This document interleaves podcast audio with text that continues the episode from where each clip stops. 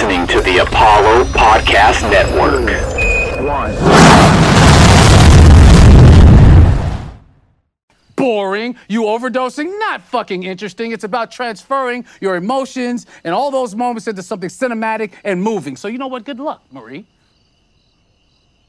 I hate you. I hate you too. I hate you more. You fucking I hate you the suck. most. I fucking hate The you. fucking- Ah! Ah! Hey, hey.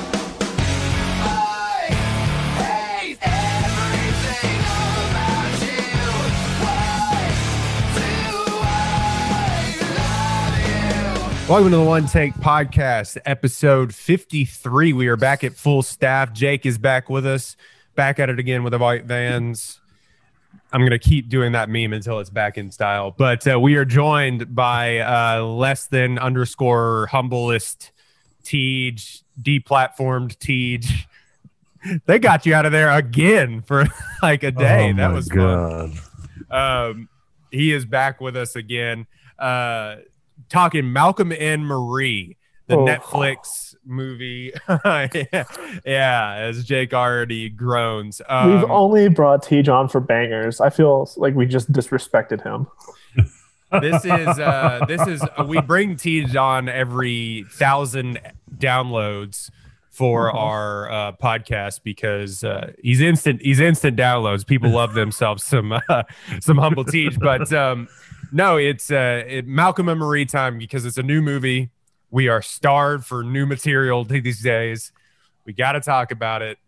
Other than that, February, there's a movie with black people in it. So we got to talk about it on the podcast. Yes. last week we talked about the whitest movie to ever exist. The social network. there are no black Oh. folks in that movie. I kind of realized that after the fact. I was kind of like, oh shit. The uh, blackest person in that film is Justin Timberlake. So, I will yeah. I will have you know Quincy Jones's daughter, Rashida Jones, is in there for one minute. Yeah, that's true. yeah, That's that true. was before I knew Rashida Jones was Quincy Jones's daughter. I really put that two and two together. So the same thing is like when Christian Bra- C- Braille, Christian Whoa. Bale is is British, but he's Welsh. um, yeah, how we doing? Uh, uh, surprisingly, Tej is the warmest of us all right now. It is Very. fucking freezing outside if you're in Texas. Yeah, they shut down my job for the next two days because they were just like, "Yeah, fuck it, nobody's coming to work. It's too cold." Like that's, that's not a thing that should happen. It shouldn't be so cold outside that nobody can work. Like, It is ban winter. so cold outside. People actually followed guidelines. Exactly.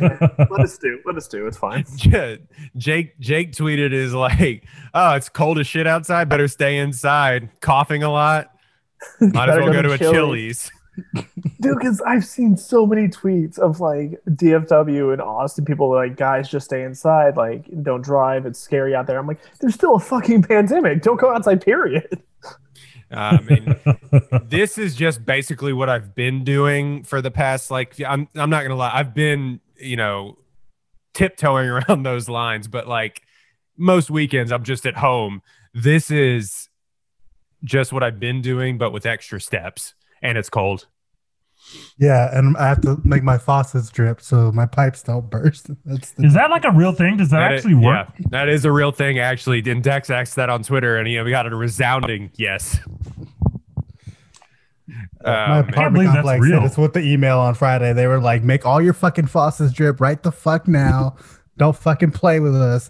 We are not fixing shit if your pipes burst this weekend." A baby Yoda with a gun I can't believe that's real. Yeah. Maybe Yoda with a gun. You lived in Oregon for a while. Like, well, you know what? You know what it is is what I figured out. It's just things that we just didn't learn. Um, no one's pipes are wrapped in Texas. Everyone in the north, everyone's pipes are wrapped ama- automatically. No one, yeah, no one in Uh. Texas like it does it because why? It's like hundred degrees all year round, except for now uh, when we have to brave an ice age outside. It is going to be five degrees tomorrow in Waco.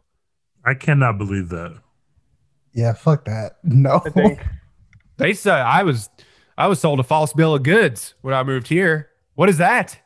Yeah, that's not that's not what it's supposed to be. Like that's not how the game goes. It's six degrees right now in Dallas. I was willing to accept conservatives running things, a little bit of racism. It was supposed to be hot outside. But I- six degrees. Yeah, six degrees. That's going back on the deal. If it's going to be six degrees, we can't have Ted Cruz. You got to get rid of him. If it's going I to be just want to point out a week from today, it's going to be 60 degrees. fucking love this state. That's so wild. I fucking love this state. it makes no sense. So my fiance just texted me and said, "Fill some water jugs in a bucket because apparently Waco uh, might be shutting off the water because a pipe just burst." So that's great. Jesus. Uh, cool. Okay. Anyway, uh, I'm gonna not do that because we're already recording. So this is fun. Um, all right. So let's talk Malcolm and Marie. Malcolm and Marie, real quick. We'll give a quick synopsis really quickly before we get into it. I challenge you to give it a synopsis, actually. Two people argue and We're done. It's fight. fine. Yeah, That, two people that is argue. the synopsis. In black and white. Don't forget that part. Important. Malcolm and Marie came out in 2021, February 5th. Uh, not even on the front page of my Netflix uh, queue. Couldn't- I had to search for this movie. This came out a week ago. Not even a week Why ago. was that? I had the same experience. That's the weirdest thing. That should have been everywhere. I, it wasn't even on my front page. They were just like, eh. I scrolled down at least like 10 of the categories before I was like, what the fuck? This movie's not on the front page. And then I just had to search it. That's That seems like a really bad uh, mistake by Netflix because a lot of people who were looking for the film probably didn't want to go search it and then their attention was gone and they didn't watch the movie. That's Yeah. crazy. um, a director and his girlfriend girlfriend's relationship is tested after they return home from his movie premiere and await critics' responses. Actually, they were going to go to bed and then they were just up when the critics' responses dropped. Neither here nor there. Directed and written by Sam Levinson, stars John David Washington and Zendaya. That's it. Mhm. That's it. That's That who is the entire cast. hence the name malcolm and marie it is an hour and 46 minutes meaning it is an hour and a half too long um but yeah it's uh i mean of course there's no box office for this because it didn't go anywhere this was a movie made during of course uh the height of the shutdown and covid um which in itself is kind of an interesting feat and the fact that they didn't base this around a covid movie and everything else is is an interesting artistic choice and and I'm glad that they did that. If you're to make a movie during all of this, don't make it about COVID. Um has a 6.7 on IMDb, a 53 on Metacritic, uh, a 60% Rotten Tomatoes score and a 71% audience score. Malcolm and Marie's ambitious uh, our ambitions aren't always satisfactory f- or God, satisfactorily fulfilled, but its flaws are often offset by the strong chemistry between the film's stars. That is the critics' consensus. So, Malcolm and Marie, Tej, give your opinion. I think we know where it is because you did put out on Twitter. Is it time to be honest about Malcolm and Marie? It's, it's I did not this. this- uh, I love the way it looks. Uh, I'm I'm kind of a sucker for watching things in black and white just because it's like the novelty of it. I really like the way that this movie looks. Like that was the sexiest quick pot of mac and cheese or bowl of mac and cheese I've ever seen. Like it Yeah. made me want to eat some blue box mac and cheese.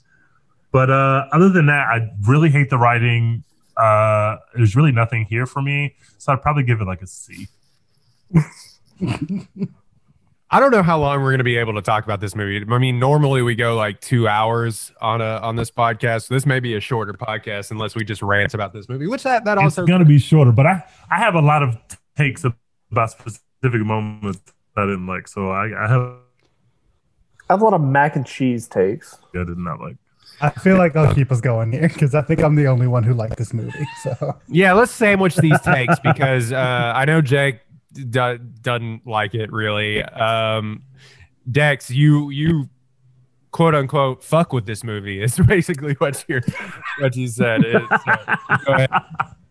yeah, I fuck with this movie. Uh, I mean, I get why people don't like it. I've seen like you know, I've seen the discourse about it. Everybody's like, "Oh, that's just Sam Levinson just being mad about critics and blah blah blah." Like, and yeah, that's part of it. But the first time I watched it, I was just like, "Ooh, this is messy. These people hate each other. I love it, like drama, and it's in black and white and it's pretty." And then the second time I watched it, after like living with the discourse for a week or whatever, I was like, "Hmm, no, I kind of, I kind of get where he's coming from. Uh, like, I kind of get what the movie is about. Obviously, it's about like gratitude and like not taking people for granted, et cetera, et cetera. But it's also like." Levinson kind of working out his thoughts about like his place in society, being a film director, you know, his hatred for critics, like how like bought and corporate the movie industry is and how like none of his shit is really like art in the way we usually think about art, et cetera, et cetera. Like so there's some stuff there. I really liked it. And like I said, it's like dramatic and messy. And that's all I need a Netflix movie to be. I think my expectations are lowered when I watch movies on Netflix. I expect Netflix originals to be trash. So I fuck with it. I give it like a I give it a B. I thought you were gonna go with an A, so that's like I thought you liked it that much, but um, hey, I, that's that's kind of where the consensus falls on it. With a lot of people, it's just like I I, should, I should like this movie more. You know what I mean? Like everything is there, but I don't give a shit. Mhm. Is basically my that's my review in a nutshell. But Jake, go ahead. Okay, this movie's trash. Okay, So warm it up. Let's go. I'm just gonna go ahead and, and, and put it out there. Like it's it's trash. No, I mean, my first big complaint. This is this is a short. This is 100 percent short. This is a movie that was written by an NYU film student that really wanted to be like, no, fuck Marvel. No, no, no. What Scorsese was right. All films are just big, fantastic theatrics. It's not good. I'm going to write about what real people talk about. I'm going to write real emotions, and it's going to be in black and white. I'm going to use chiaroscuro lighting so it looks kind of noir and all you're going to see is real, raw emotions. And it's just bullshit the whole time. Like, the acting is good, and the cinematography is really good. Like, Marcel Rev, Rave, Rev, however you say his name, like his cinematography is fantastic. And I, I 100% guarantee uh, if I was still in film school right now, I would use this as an example. Like, this is the cinematography I want to do. So, absolutely perfect to shoot it on 35 millimeter black and white film. An astounding accomplishment in and of itself. But the actual writing, I mean, it there is something there. I- there is some sort of critique about Hollywood in there but it's mostly just Levinson just writing about how deep he thinks he is and how nobody gets it. And we're going to have a strong conversation between two characters, and there's going to be discourse about it, but they're not going to really say anything ever about anything. It's just going to be angry tones and pointing at each other, but that's it. And so the whole time you're just dragging, like, this is going to go somewhere. We're going to build up to something, and then we don't there's no resolution there's no ending there's no i want these people to break up there i want them to stay together it's just watch two people fight for an hour and a half and you're gonna feel some sort of discourse but you don't I don't. Would do you have a letter grade for it? oh it's enough Oh, okay. i'm not even i'm not even like Damn. any like it's it's enough I you God know damn. I don't know if he wants us to believe that these are real people and making them a acclaimed film director and a former actor doesn't do that any justice because I have never had a fight like this. no And you shouldn't. yeah, obviously, like you should, like if you are with, like, you, uh, people have had knockdown drag out fights, and I've had a knockdown knockdown drag out fights with my fiance. But it's like if you've been in the weeds for that long, it's not, you know, I don't know, unless you're. It, it it just made like these two people shouldn't be together, and I know it's easier said than done, but it's like I've never had a, you know, even with people that I've broken up with, I've never had a fight like that.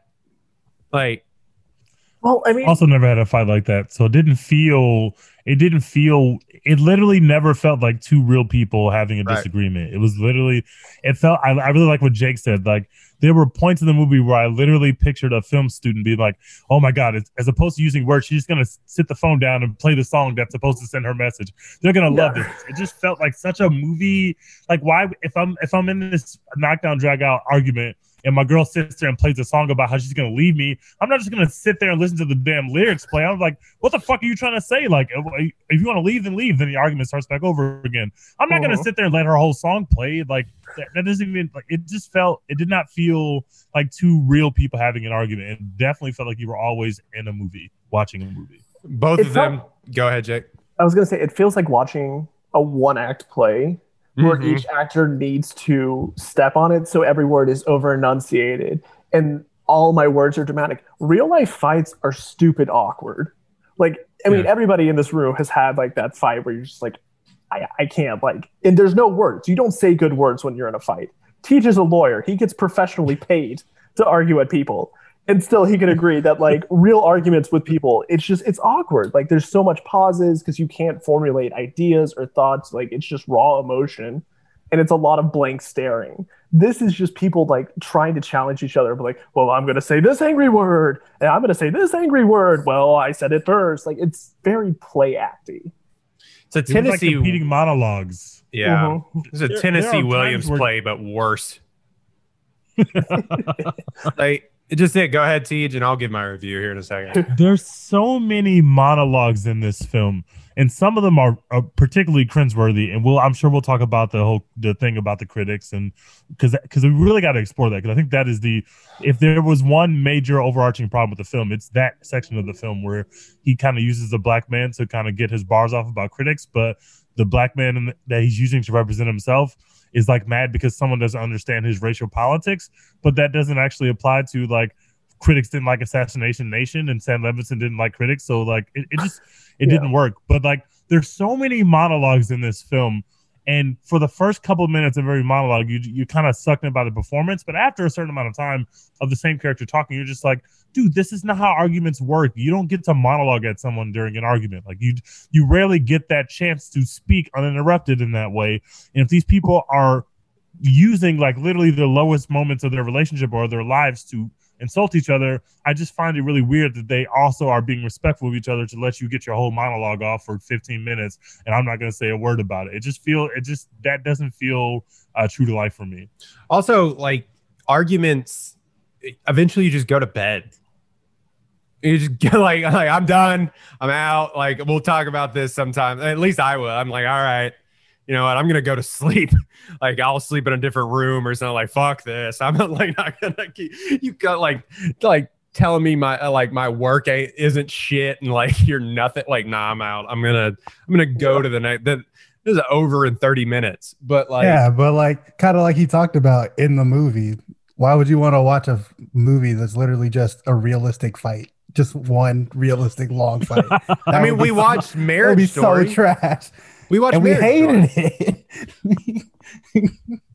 Marriage And- Story is better than this movie. but still, Marriage Story is about more than like one fight. Marriage Story is about like a literal marriage. It's a marriage story. Like it's not just the story of one argument. Like you wouldn't just watch an entire movie that's ScarJo and Adam Driver like just having a realistic fight and just being like, okay, I'm going to bed. We'll talk about this tomorrow. Like, I might. come on.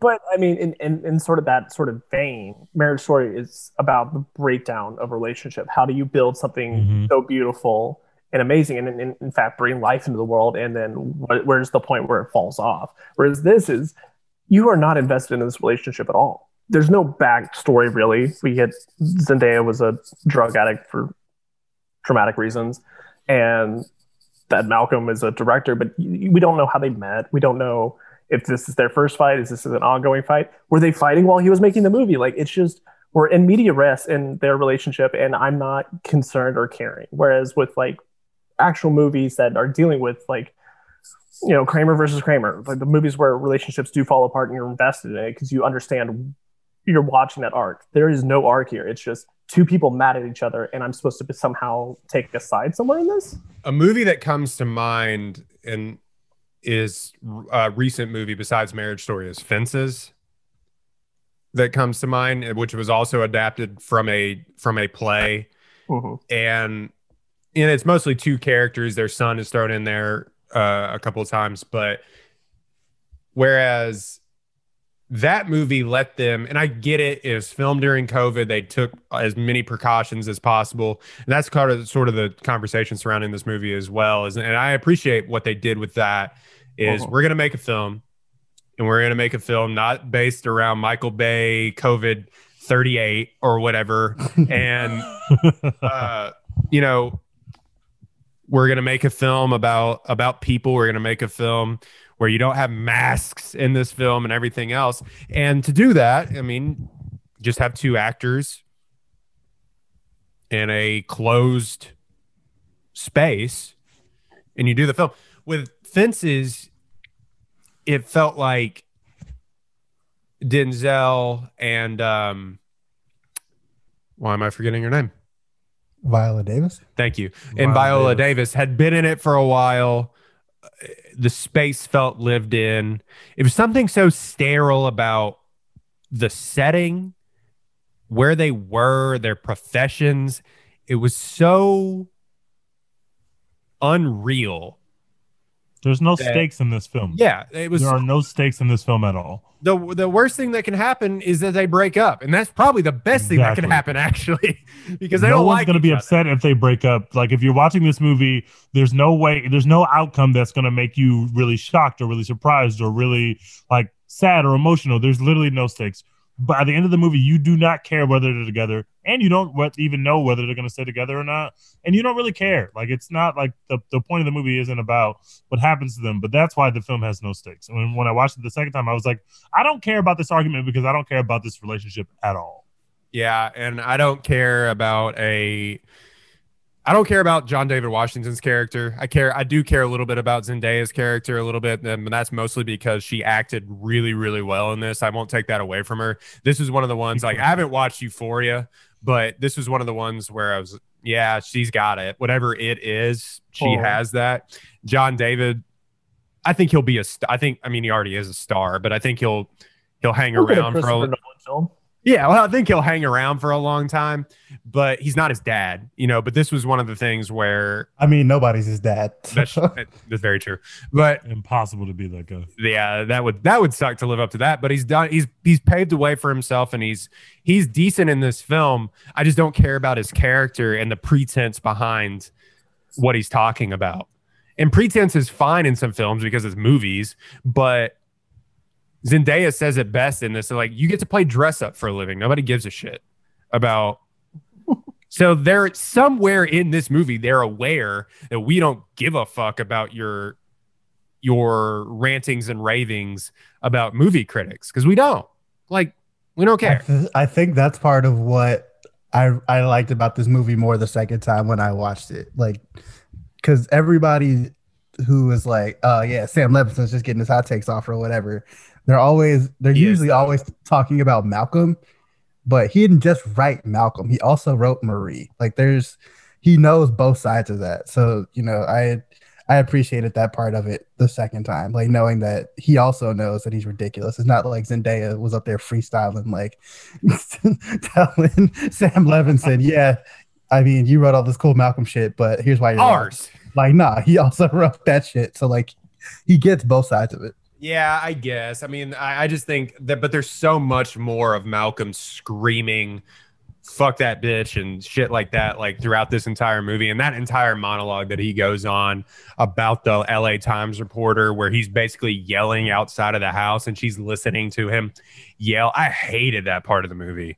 I despise that entire was awful. five ten minute stretch. I mean, it's great by him to memorize all that shit and like to continue and like keep you invested, but it was also like, what the hell are we talking about? I don't care. And I part of uh, the film was objectively horrible. It was horrible. yeah, and at the end of the day, I give this movie a C minus. I think there's something here. I think Zendaya was really, really good. I think she has the next it girl thing, whatever that is. The thing, same thing that Saoirse Ronan and you know uh, Florence Pugh and all those actresses have. Uh, John David, I thought he did okay with what he was given, but I don't. But it's so weighed down by Sam Levinson jerking himself off for, you know, an hour and 40 minutes. I, I do think if this would have ended, it, it had like eight endings in this movie, too. It did. Um, yeah. So uh, a C minus for me. There's something there, but it's just not.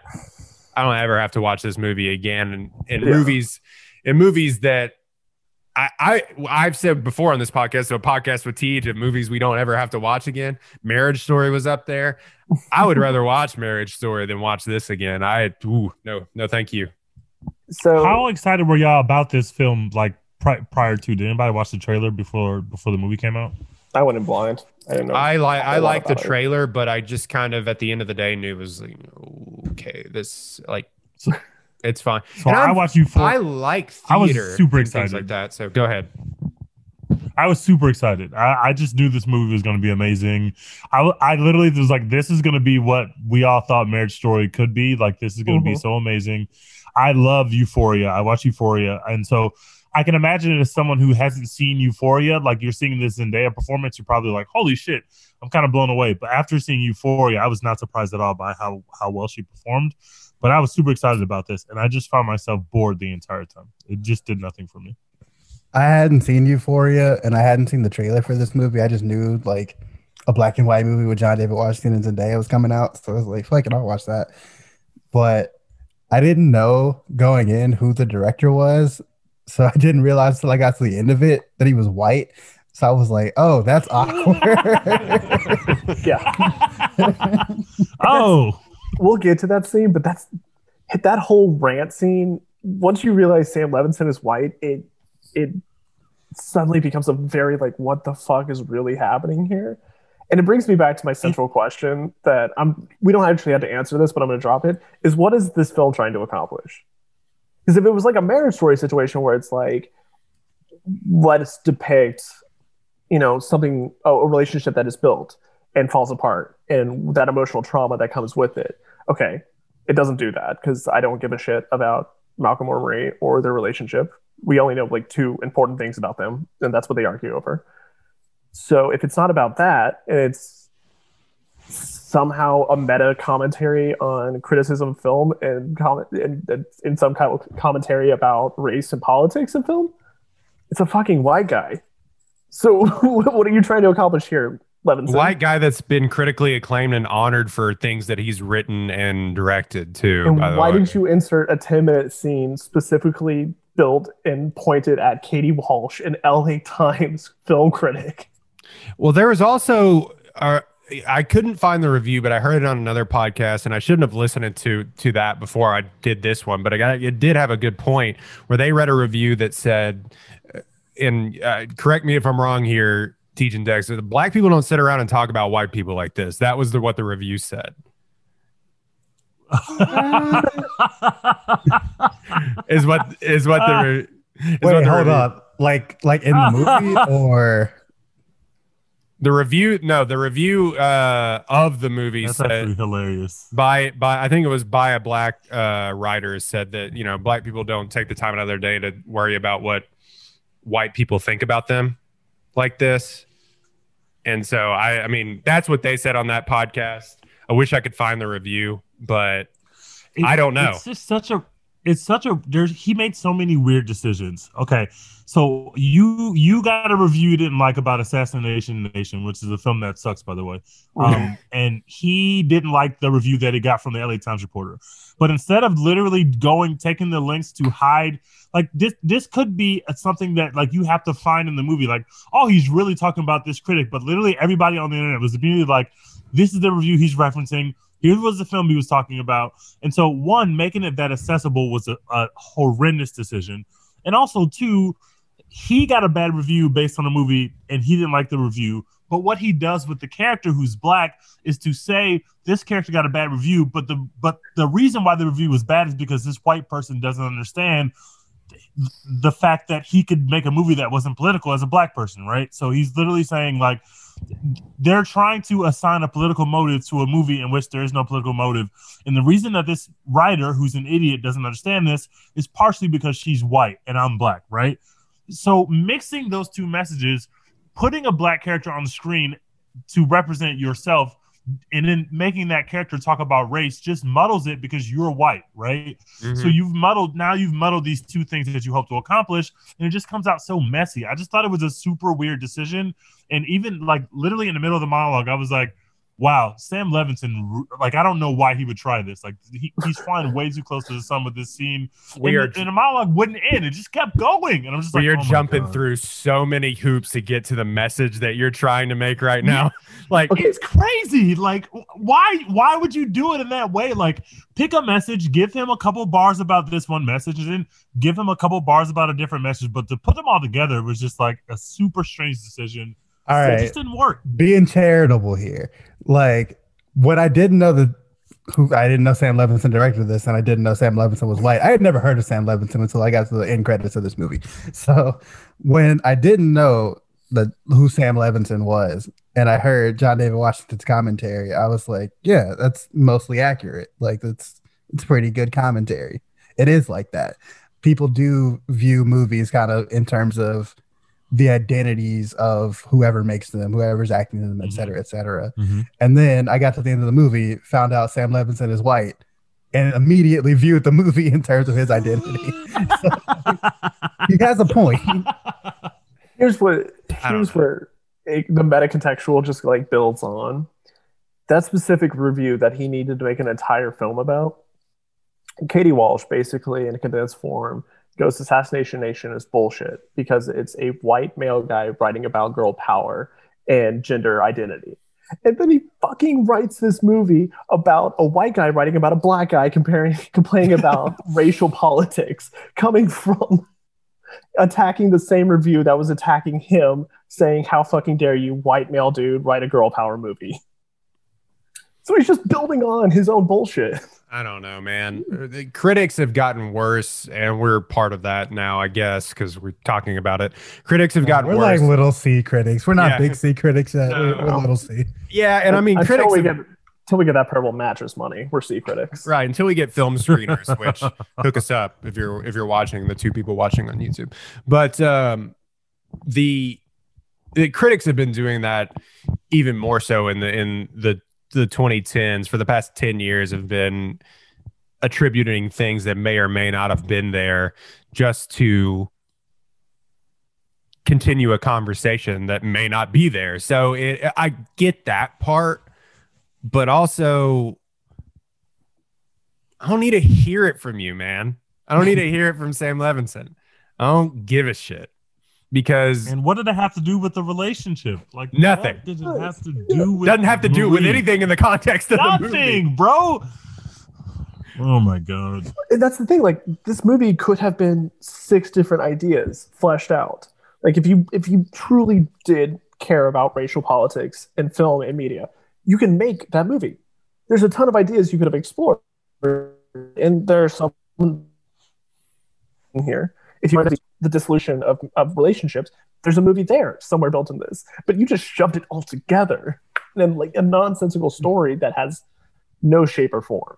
Yeah, had he made Malcolm and Malcolm and it was John David Washington arguing with himself, it'd be like a really cool metaphor of like Malcolm Sam Levinson Malcolm. like trying to like figure out like what he thinks about his own work and like his place in the world as a movie director, et cetera, et cetera. But making it Malcolm and Marie and like putting it in the context of this relationship, I feel like muddies what he could have been trying to do. Cause like I said, I feel like you know, since he wrote both sides of this, like he he's aware of all of these like commentaries and like the flip side of them. So like had he just made it one person arguing with themselves, like that would have been a little clearer. But Well, because yeah, and it's irritating because, and I caught myself getting irritated because then Marie says she called your film a tour de force, and he's like, I don't give a fuck, and I I was sitting there going. I was sitting there going, but you called your film a tour de force. It, I would be so, and maybe, maybe I'm not this. Uh, I'm obviously not a filmmaker. Uh, I couldn't get Zoom to broadcast onto YouTube for five weeks. So obviously, uh, the maybe I'd be so overjoyed by the first part of that that I wouldn't, you know, see that but I got so irritated at the Malcolm character when when he just wouldn't she gave him like a five star review within the confines of the film.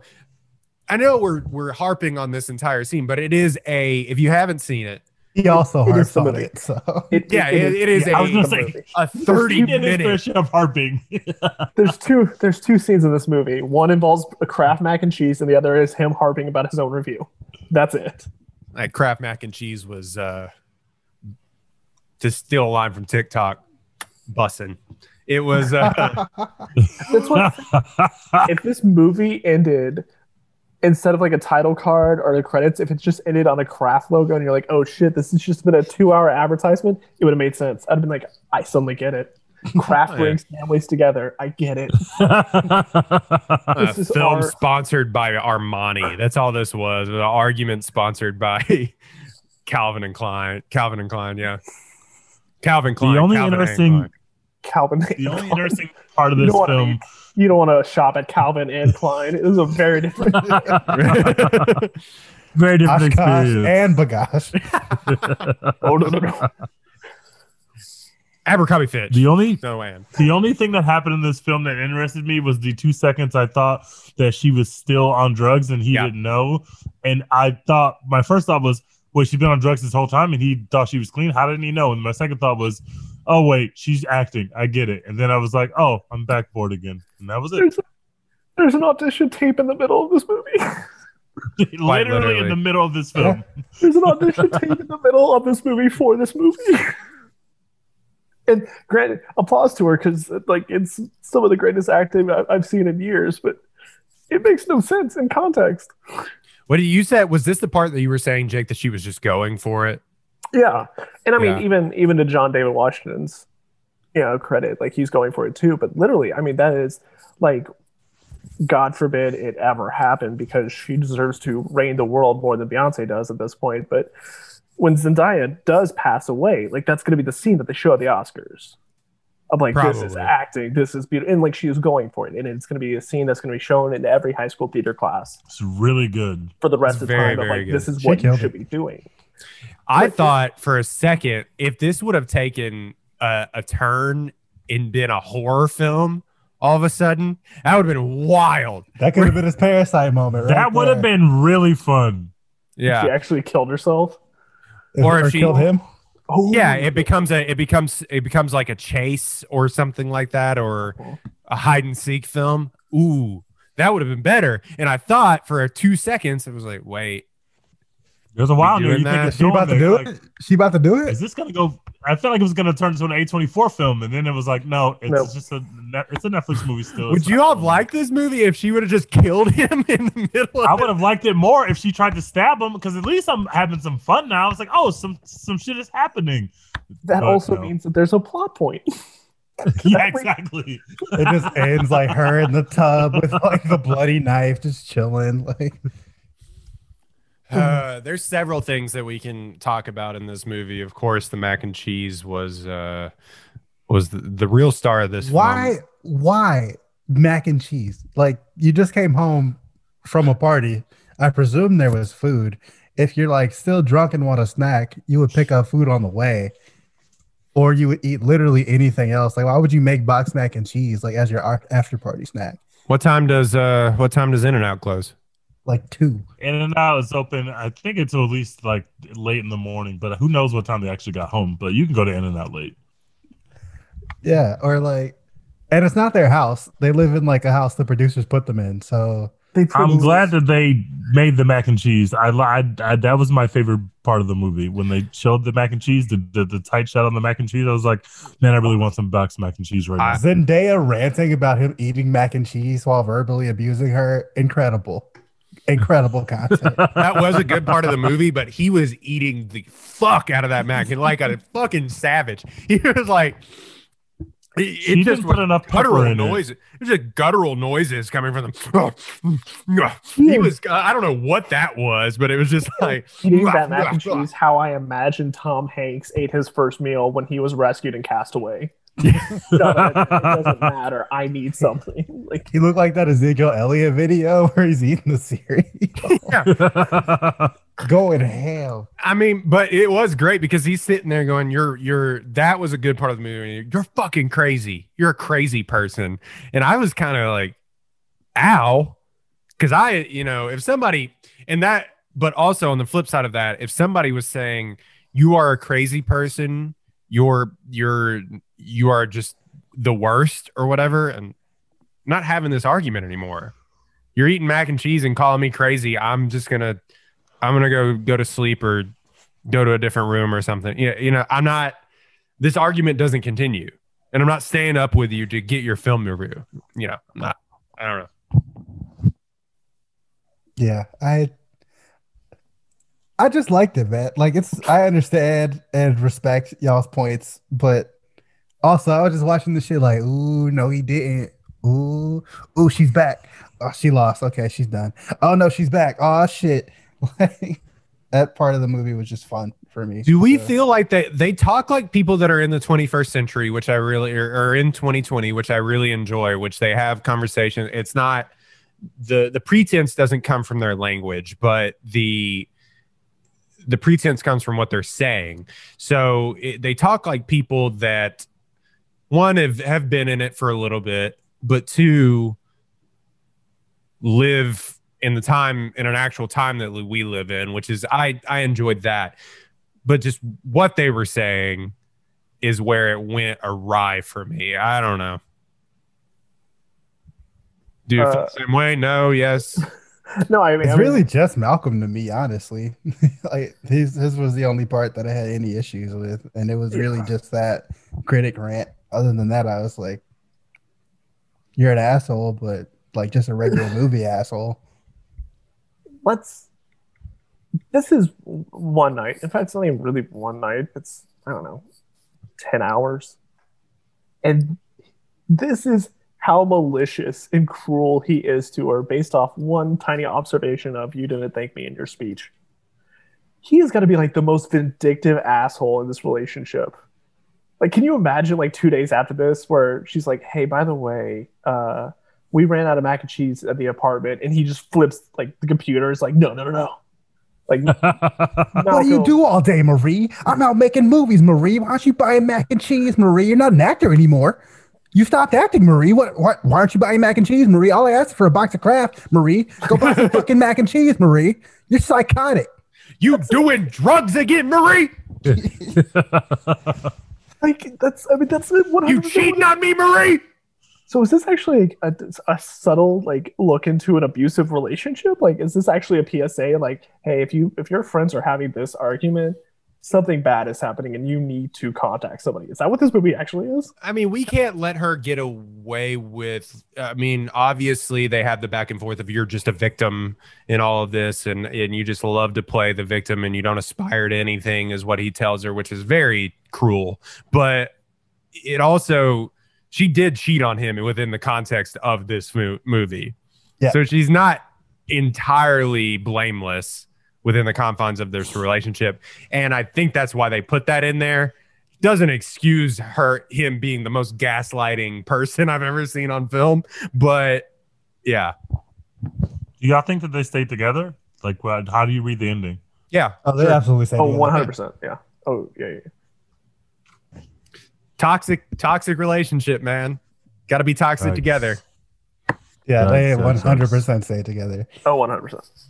How think- like how Go ahead. Malcolm's like Malcolm towards the end of the movie, he like learns the lesson of like being grateful or whatever. How long that sticks, no idea. Because Malcolm is like clearly the biggest narcissist that has ever. Whoosh. Next time he gets drunk, they're arguing again. I promise. Yeah, Malcolm is clearly the biggest narcissist to ever exist. Like this side of Donald Trump. Like he is like that's what the whole movie is about. But they one hundred percent stay together. There's just a big whoosh sound and it just goes over again and it just whoosh. You ain't shit, Marie. Like uh, just the same. in real life, if I were to ever get in an argument with my wife, and one of my moves, one of my like my Bill Belichick at the goal line play, like we're gonna win, is to pull out my black book and be like, here's a list of my exes and was what I learned from them. Oh no, I'm out of the house. She killed me. I'm dead. it's over. She Murder. killed me. Not to mention her literal suicide attempt. Oh. Like, y- yo, what the fuck is wrong with you? Oh, it's over. I have this woman DMing me all the time saying that I should have had a baby by her. And I send her heart emojis. I don't know what else to say. Like, what?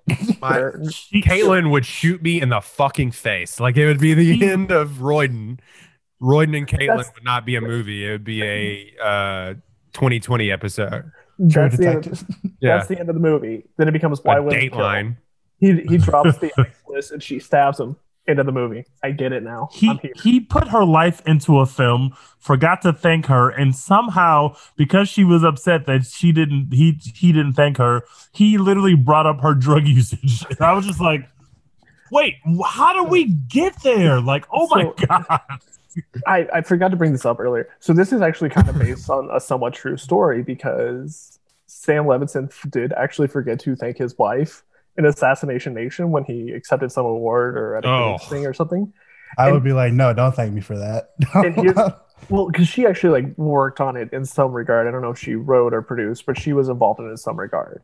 And he forgot to thank her.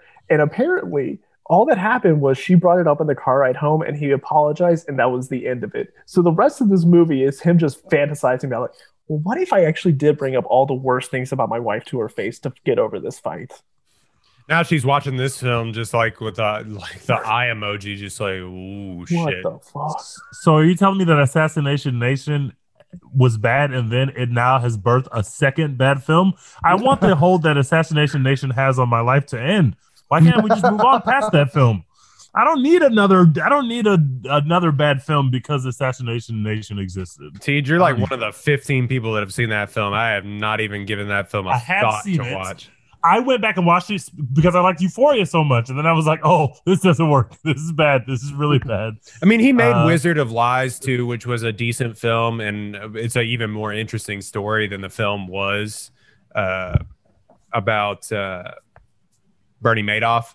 But Oh, it was so that was a good film. So he's kind of been on this since Assassination Nation, been on this kind of upward trend. But this was just sort of a. It was almost like yeah, yeah, y- y- y'all could have stayed home during COVID. Y'all didn't have to do anything. I'm really glad I didn't watch this movie in a theater. I'll say that. Watching Yes, it on Netflix, too. like I said, Well- my expectations are lower watching Netflix movies, but Well, I'm really glad. you say that. I would watch. I would watch reruns of the Dick Van Dyke Show in the movie theater right now if they let me. But yeah, like I'm really glad I wasn't in the movie theater for this either. Although I would watch almost anything in the movie theater right now, so I wouldn't. I probably wouldn't have been mad if I went to go see it in the movie theater. But like, yeah, this is a perfect sit-at-home movie for sure because it didn't give me anything that I. Longtime fans of the podcast, we would go watch Avatar in the movie theater right now if we could. Oh, man. I Tinker go watch the Village Soldier again. Spy. Oh yeah. I'd go watch the Snyder Cut in a movie theater if they let me. I would Oh, literally one go. thousand percent. Okay, And I have no plans to watch the Snyder Cut at my house. But if I can go to the movie theater, fuck it. I'll go watch. I'll go watch Justice League again. Sure, why not? interlude really quickly in the middle of this. Uh, Not like that we have movie really is much going to to be about. fucking awful. That movie looks like ass. It's going to That suck. trailer looks even worse. I saw that trailer and I said, "Oh my god." I hadn't even considered of what if the Snyder Cut is even worse, and then I was like, "Oh my god!" I didn't even consider that this could happen. How'd you mentioned it? I hadn't even thought about that. What if it's worse? It's just a four hour just pile of why? shit. Why is the Joker here now? Like what? It's a Justice League movie. Fucking Superman is I trying didn't to know he was the adding new characters to the movie. H- Yeah, how do we have why new is characters? Joker like, here how now? did this happen? I- Um, He said we live in a society, guys. You realize he he did, did that. that. He did that.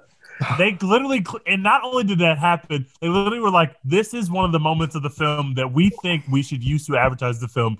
The Joker saying, "Literally, we live in a society." This thing is going to be an absolute train wreck. It makes me more likely to watch now, though, because now I'm thinking, Yeah, if this is like We're the gonna- worst thing ever created, I want to be there for that. I want to see that. we're gonna We're roast gonna the talk shit about out it on that the podcast, obviously. But I think I I am was going to ex- watch now. When they said Snyder Cut, I was assuming like, okay, they're just taking some deleted scenes, that never made the original movie. No, they give him repackaged more it and money. all. Yeah, he Mhm. went back. He's adding characters. Like, He's adding, Adding characters to this movie. like get the fuck out of here, man. It's just gonna Not the stink. Snyder Well, cut. If if you go back and look at the reviews, everyone said, you know, this film needed more runtime, more characters. That's the reason why this film is bad. Everybody knew it. So now we're gonna get more runtime and more characters. There's a still going around of Cyborg, and this is the last thing that we'll say on it. There's a still going around of Cyborg on Twitter that looks literally like clip art, and it looks so bad. There's Ugh. still a camera visible in the shot on his Yeah. shoulder. I saw that, man. I want this to be an absolute train wreck, man. I want it to be the worst thing that's ever been released. Four hours. I'm gonna have to watch that over the course of a week. So here are my two takes on this. I fucking I hate my I hate the Snyder cut. And I know people are like, look, watch this trailer. How can you not be hyped for him? Like, oh Jesus. One, Hallelujah. yeah, it was like, great. It's gonna be four hours of just Messiah comparisons. Great team. It's groundbreaking content. No, one, only because I'm playing it right now and I'm actually kind of enjoying it. So shit. But it's gonna be a cyberpunk situation where everybody's like, this is gonna be it. This is gonna be it's gonna turn around everything like then, Yeah. like, the sudden cliff, like you're going 100 miles an hour and you fell off a cliff. That's what the Snyder cut is going to be. And two, when Snyder showed the rough cut of what we're about to see to Warner Brothers, half the execs walked out after two hours and 50 minutes, deeming it unwatchable. We're still getting a refined version of that. That's fucking wild. Not to mention, this whole thing is just fan fiction at this point. Like, it doesn't actually matter. Like, it's just four hours of reheated Justice League leftovers with even more characters to introduce. And it won't fucking matter at all because they're going to keep making DCEU movies that just Aren't in the like same this- timeline. yeah. Yeah. act like this should never happen anyway because like it, it's fake. Like, what the fuck is this? Why are we doing this? Meanwhile, WandaVision's like, we're bringing everybody back. It's all in continuity. Fuck you. Fuck them. And it's just like DCU is like, we don't even know her. Yeah. A Superman was he in a black suit? Oh, that's cool. You literally killed him in the second movie we Oh. ever saw him in, and now you have to bring him back a second time, and we're supposed to be excited about this. Stream our Batman versus Superman episode. Anyway, back to that movie's gonna be worse. That is such a good comparison. Like, if it's worse, it is it is cyberpunk. It is the cyberpunk of movies. I didn't even consider that it could be worse until I was watching the trailer and I was like, holy shit, it's gonna be worse. It's gonna be worse. Now I'm in. I gotta see it. It's because it's gone through what like I, I don't know how many years it's been like six years and people were like we got to protest. We got to like petition release the cyber or release the cyberpunk release the Snyder cut. It's gonna like that's that's the movie we deserve. No the DC fucking entertainment universe has been shit and Snyder's already put his hand in it multiple times and every time he's touched something it's been terrible. What in the world do you think is gonna make this better I actually uh, like was a little intrigued by it when that first like black and white trailer came out. I was like, "Ooh, we should put it all out in black and white." That'd be kinda cool. Hallelujah. Hallelujah. He has played that version of Hallelujah on five trailers. Yep. Why is the Joker in this film? It doesn't make sense. Also here's what's gonna be funny is right now Rub like cherry pie on that motherfucker's face. He just like yeah, society. Jared Leto's Joker looks so much better in black and white too. Like just black and white just makes shit looks cooler. You see it in the I trailer, eat you're like, this "Yeah, film." fuck out of here. Exactly. Segue. here's where it's going to get funny is right now we're slowly entering canceling Jared Leto because people are like he might be a cult leader. Oh shit. Yeah. Yeah, like people are starting to release reports of like because he has like some retreat every year for 30 Seconds to Mars fans at this private island and like people have like released Excuse photos me? of it. Yeah. Wait, what? Yeah, I, I you have to look it up. I don't know the specific names of everything, but yeah, there's like a 30 Second to Mars fan island experience where No you get to way. you don't hang out with the band. You hang out with Jared Leto and his brother. And What? like, the photos that have been released, it's like it's Jared Leto and like Just a guy named Tad Leto. I, I, I think his brother is actually semi-famous somewhere along the Jeff line. Leto. He might actually be in the band. Either way, but like the photos that are released, it's like basically Jared Leto is dressed as Jesus Well, yeah. at in this island. So people like, oh shit, this might be a cult situation. So I hope I need a Fyre Fest documentary on Jared Leto Cult Island. Any parting thoughts? There's there's a couple like jabs I love in this movie that are just all time. Just if you if someone if a partner said this to you, it's just it's violence or we're breaking up. It's it, she called him a fucking fraud. Yep. Yeah. And when she said like the whatever it was about his mediocre ass, I was like, oh yeah, I'm out. I know that hurt, bro. I know that hurt. I know that hurt. We yep. Gloves are off at that point for me. I would I wouldn't have gone to the links Malcolm went to, but I'm saying some kind of hurtful shit. That's that's why my mom doesn't even like you, and then just leave. uh, move. Taylor's mac and cheese is better than this bullshit. Yeah, I mean the the we haven't really gone over it that much. It's just, but the the there's whole much to go body. over. Well, no, th- I was gonna say the scene, the whole body count scene where he's talking about, uh, you know, I fucked this girl in St. Louis or whatever, is. I think it's more just by her facial expressions, and I thought it was filmed well, but you're just not getting away with that, man. You're just not like I think Zendaya was great within the confines of that scene because she's just not doing she's you can see the hurt in her face, which I thought was really good.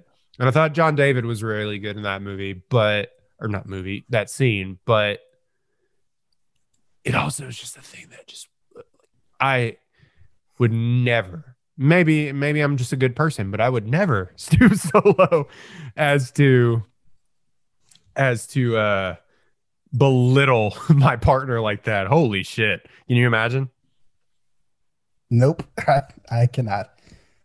Um, there was some like commentary in here that I thought was actually like somewhat poignant, like the, uh, like when John David Washington's ranting about like recreating reality is not like Wait. special or whatever. wait, wait, wait, wait, wait. Wait. I am so sorry, Dex, to cut you off. What the fuck is this that you just sent me? Hold Oh. on, hold on, hold on, hold on, hold on. I'm gonna Dex, what did you send him? no, no, No, no. no. Tej, I wish I had your number because I wish I, I could include you on this in this moment. I Okay, sent, no, no, no, no. We're sharing the screen. Here it is. Okay. Oh, I can share screens. Okay, no, no, we got it. Holy shit. Yes, this is a cult. Says the official 30 seconds to Mars Twitter. This is 100% a cult. What? Oh, this has all the makings. Holy shit! Look this at is him like every cult walking documentary around. I've ever watched. He literally looks like Jesus. He's definitely a cult leader.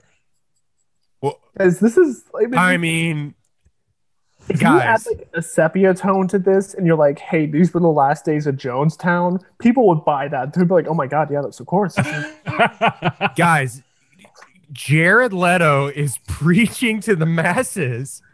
and they're all 30 Seconds to Mars fans. They all Somebody in the Look at quotes, this guy. Somebody in the quotes called it 30 seconds to Midsommar. Oh, no.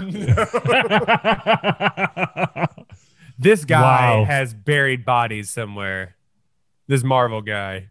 like, imagine, and it's Yes, in Croatia. Jared. It's not like some exciting island. It's Croatia. So like, uh, like uh, Cro- Croatia's exciting. Shout out to Luka Modric and all the Croatian soccer stars of old. All the Hundreds. This is hundreds of people spent their hard-earned money to li- Yes, Jared. Walk amongst us. that is, this is the whitest shit I've ever seen. private island. Everyone tested negative. Quarantining. Buddy, in this photo, there are uh, zero percent black folks. Oh hell no! Yeah, we're not pulling up to. First of all, uh, black there's people don't listen right to 30 seconds. Oh, wait. Oh my God. There's one right there. wait, wait, wait, wait, wait, where? Front right. Bottom right corner. Oh, Oh, right. shit. That looks like a black woman. Oh shit! Yeah. She might be like an Indian woman, but she might be black. We can't tell. Yeah. She. But I've never known a black person that listened to 30 Seconds to Mars. So this she would be the first. What about this? So did everyone just bring whatever white T-shirts they had? Because some people have like logos on them. like there's a dude that had a Marvel T-shirt on, so it's just any white T-shirt. Was that the packing list? Yeah, I, listeners at home, I realize this is an audio medium. All you had to do, go one, to our YouTube. yeah, go to our YouTube. Two, just look up Jared Leto cult, and you're gonna see some of the wildest articles and photos of all This time. This is crazy. And I think like if you just, I mean, go to the 30 Seconds to Mars Twitter, and you'll see them. But I think this is a tweet from 2019, so you have to scroll a bit. But also, like, there's 15 articles that'll probably. Just I mean, directly to it. holy shit! It is insane. Jared Christ walking amongst the masses. Okay. Anyway, Jared Christ. like easily you could just like kind of desaturate this a little bit and be like this is actually David Koresh a couple of days before the siege started. And you'd be like of course. Everybody's wearing white. Of course this makes sense. I get it obviously I'm stunned by those photos. That is shocking. Those are shocking photos. Thirty So seconds glad- to Mars don't even slap like that, bro. Like, what are y'all doing? Hey, 2009 Royden would disagree. sure at some point like they did rock but is there a band i realize that we've left malcolm and marie now but there's there's no closing thoughts we've Malcolm Marie, mid, mid and Marie. is there if, if some artist or band like Malcolm and posts on Mitty. Malcolm and Mitty. if some artist or band posted on their Twitter like, "Hey, we're holding a retreat to this secluded island," what band would that be, and would you go? Like, what band for you? Like, posted a tweet. it's it was like, Beyonce, and yes, I'm going. If, I, if Beyonce's going to be there, I'm going to be there. Period. "That's fair." That's All right. fair. Uh, I almost you can be said my Fleetwood co-leader. Mac, but I was I, gonna know say Fleetwood Stevie Mac. Nicks would be on some super weirdo shit in the woods. So like, I'd fuck with That it. That would still be worth it. I'd fuck That's with it. That's still worth it. You know what? You know, Fleetwood Mac is generational because my dad and my uncle were both like, yeah, Fleetwood, uh, like Stevie Nicks was like, it was like, wasn't she weird back in the days? They were like, we don't care. with it. Yeah, With down. it. It was so crazy that it just both of them were like, yeah, down. I don't care. don't care how weird she is. I would follow uh, Fleetwood Mac into the woods, so I, I can agree with that. What's Oh, the lowest rung that you would go? Mine was probably like Red Hot Chili Peppers. Oh, this is a that's a better question. Actually, What is the worst band you would? Yeah. who go the worst cult for? band that you would follow into the woods for a cult? I'd follow Anthony Kiedis and Flea into the woods for a cult. I'd do it. Whatever. Have you read his autobiography, Scar Tissue? I I know about it. Yeah. Oh, it ends on like the saddest note. Jeez, can you please put that question out to your followers? Like, quote tweet the Jared Leto thing. like, what is the lowest? Yeah, What is the who, who lowest? was the worst band? Who is the least famous celebrity that you would follow into the woods? Like, For a Bo- would you follow Bokeem Woodbine into the woods? Yes or no? Following Jimmy Fallon into the woods for a. Uh... oh That's amazing. God. Amazing. Seriously, no, I want to. I want to. Uh, what's the low? Not I'm not celebrity, but band. What is the lowest rung that you would follow into the wood? I go Red Hot Chili Peppers. That's about as low as I go because they've had some hits. I love Red Hot Chili Peppers. I'm not following Red Hot Chili Peppers into Well, the into the- Probably Obviously. not. I don't. I, yeah, I don't know them like that. But The only reason I'm not following them is because I don't want to. I would follow the band, like, because I, I enjoy Red Hot Chili Peppers music. I do not enjoy the fans. I do not want to spend more than one hour with a bunch of Red Hot that Chili is very true. Yeah, that's true. That You is mean you don't the- want to hear people yelling "suck my kiss" at you, like while you're on a deserted island? Can't stop addicted to. Okay, we're all right. All right, we're getting out of here. I probably follow like. Uh, sh- I'm trying to Imagine think of, like- Dragons. nah, not Imagine Dragons, but somebody in that like tier. Like, I don't know who's in that range. Foster the people. Oh, absolutely. Be vibing the fuck out. Foster the people in the woods.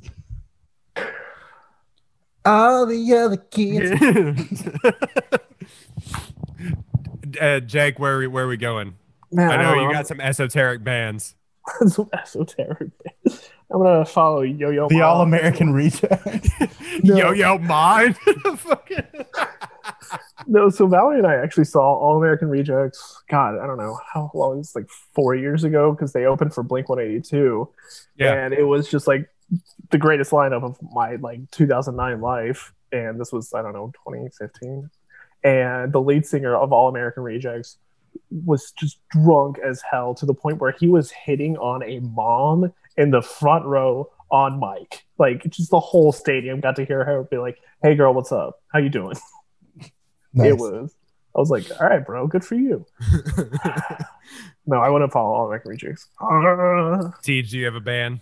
oh, Jimmy Eat World. I would follow Jimmy Eat World. Yeah. Okay.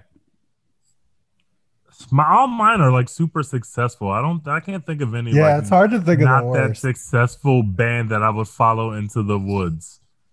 like I would go into the woods with Andre 3000 and Outkast, but they were also like super successful. They're like the number one artist in the world, but uh, would Yeah, you follow? but I'm. would you? But see, I wouldn't Yeah. follow like. I would probably follow the Clipse into the into the forest. Okay, They are successful, but like mostly on the rap side, I will follow the Clipse to the forest. it's gonna be a mission to like secure cocaine. We're gonna be selling drugs. Yeah, we're, we're gonna be selling drugs, and I'm fine with that. I'm fine with that. like in Kill Bill, you're going into the I'm middle of perfectly fine with nowhere, like in Honduras or whatever the fuck, to get some great cocaine.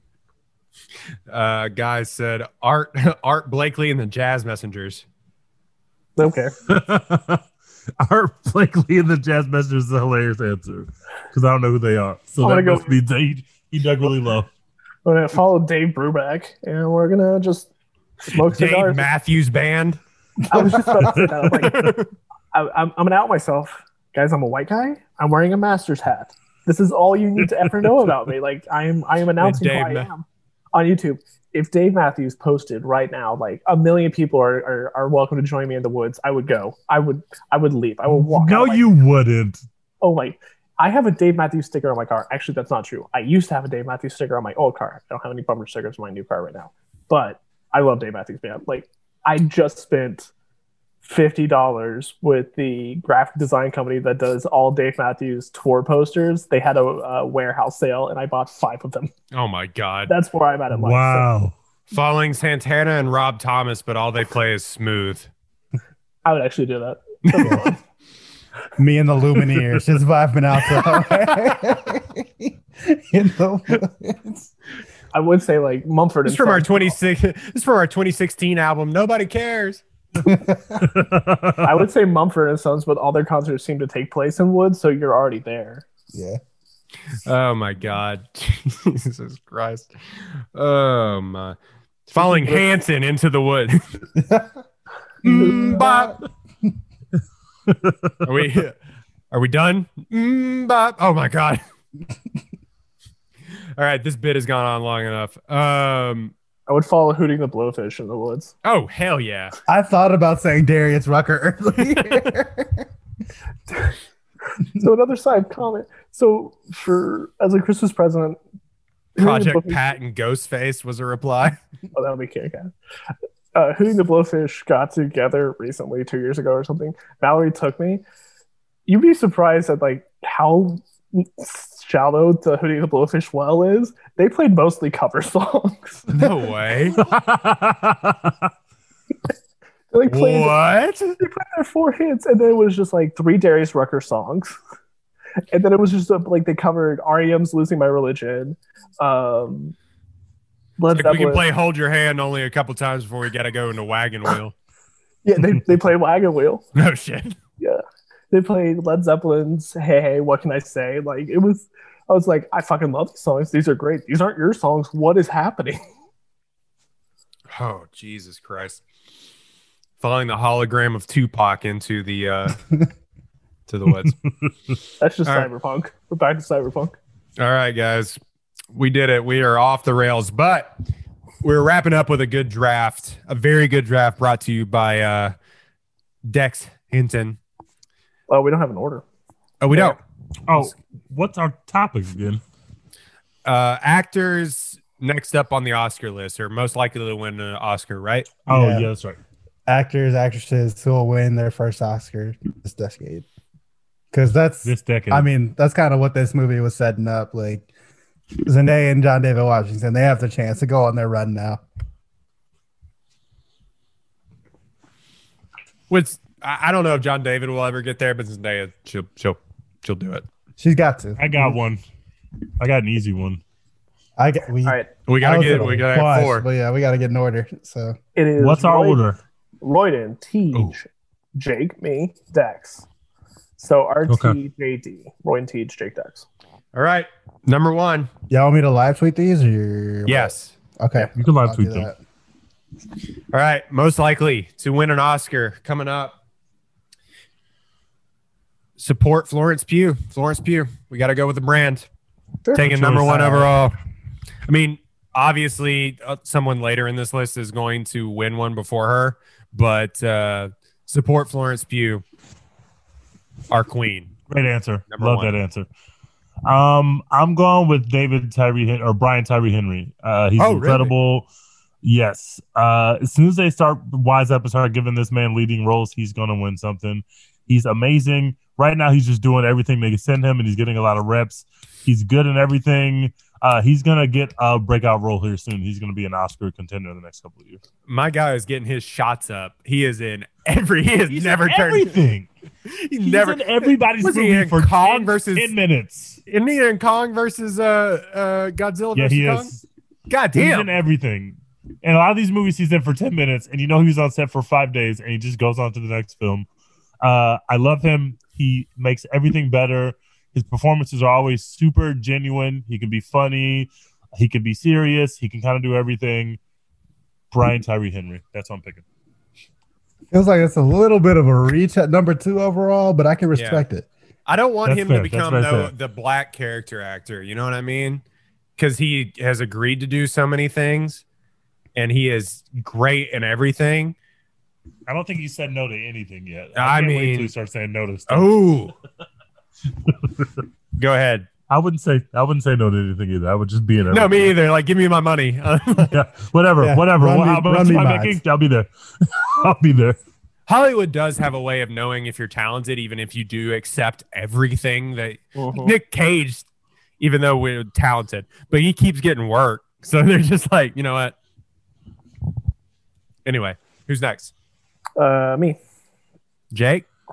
All right. Uh, there are some extremely obvious answers on the table, and I probably should take them, but I'm playing from the heart today. Uh, I'm going to take Chloe Grace Moretz. No. Oh, nice, nice. I, I hadn't thought about her. Yeah. She has been in the game for 11 years, and she's 23 years old. Oh, she's like, Like, God she damn, she's like the Devin Booker of like the fucking. Damn, she's 23. She has been around She's good. forever.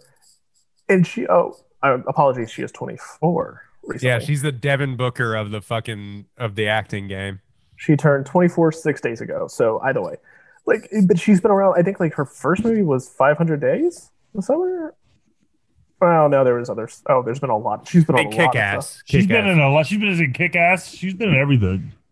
She's been around. She was the the child in Amityville Horror, the 2005.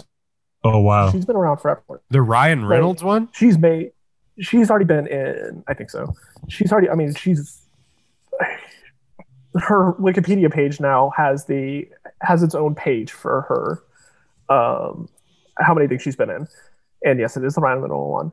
So like she's been in everything, and she's made some stinkers. Like gotta agree, she's made some stinkers, but she's she's 24 years. Like she's gonna hit gold. Was she the one that had beef with Kim Kardashian back in the day? Was that her? Mm, I have no idea. I don't know. Yeah, why that was her. Y'all, y'all That was know. her. she is picking bad projects though. Mm-hmm. I mean, she's she's made some Like she's in the new Tom and Jerry film, which like we talk about Brian Tyree Henry, get your money, but like, come on. Somebody said Michael Wilbon to the l- least talented. person Somebody who would go into the woods with with Michael Wilbon. That is Wow, that is dedicated I- to, to my friend Michael. Jordan.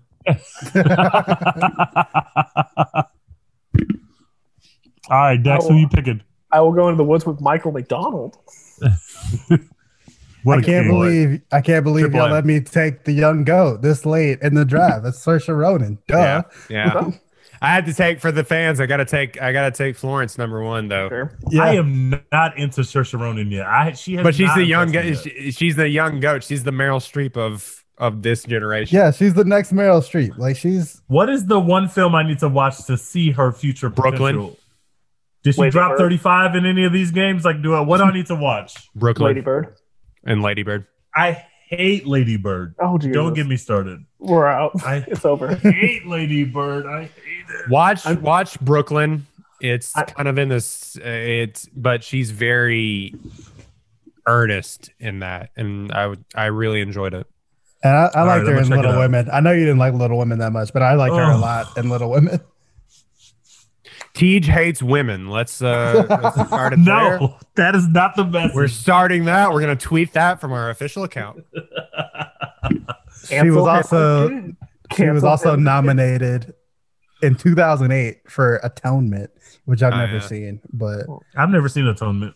she's For already basically- got four Oscar nominations. She's she's got next. Jesus. Yeah, she's already got four nominations. Hopefully, she's she's Okay, not. that's it. uh, 24. Y- You getting her at four is much better than me uh, not waiting to get Brian Tyree Henry in the Yeah. second round. So Yeah. I'll give you that. I'll give you that. She's only 26. She's got four nominations. She's, oh, she's the young goat. It is what it is. Great job by your scouting department, Dex. Great job by your scouting department. all right. Number two for Dex. That's a great pick. That was a good. Had to be had to be picked. Yeah, I. Who? Number five. It's gonna take the male Saoirse Ronan though. That's the question. Yeah. Mm. Don't take Chalamet. Yeah, I'm Somebody's not, I'm got not, to. I'm not doing. Somebody has to. I, I still don't Not see it me. yet. We'll talk about it later, but I still don't see I it. don't Yet. see it either. I don't see it yet.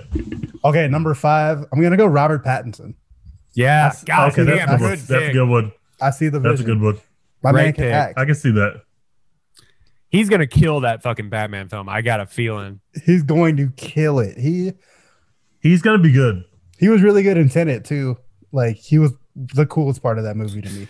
My favorite What? thing about Rotten Pat Ro- Rotten Pattinson, good lord, Ooh. uh, Robert Pattinson is that he doesn't give a fuck about acting though. He doesn't care. Yeah. Like he doesn't care what he like. He's just like whatever. He's like Batman. I'm not even gonna get ripped, which is also like fuck you for like you should also get ripped if you're Batman. But he's like I don't care.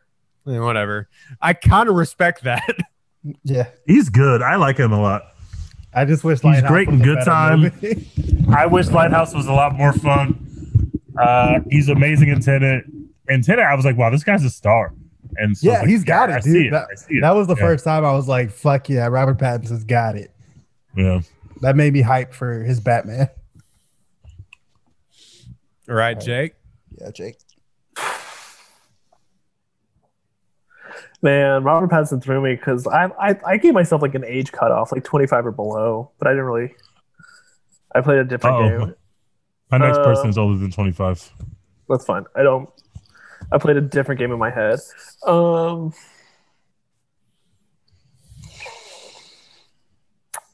It's gonna be bad, and I, I think he's actually a piece of shit in real life. But I think he struck gold very early on, and he's only 15 years old. Taking Finn Wolfhard. Oh, Mm. oh. I had him written down. Yeah, like he, I think, I think he's already gonna turn out to be a young piece of shit. Like I think, I can't wait till the stories come out when he's like 18 that he got like a DUI and with like a stripper he just picked up. Like it's probably gonna happen. But the kid like struck gold with Stranger Things, and he, He can bounce good off. projects. he can bounce off that for years to come.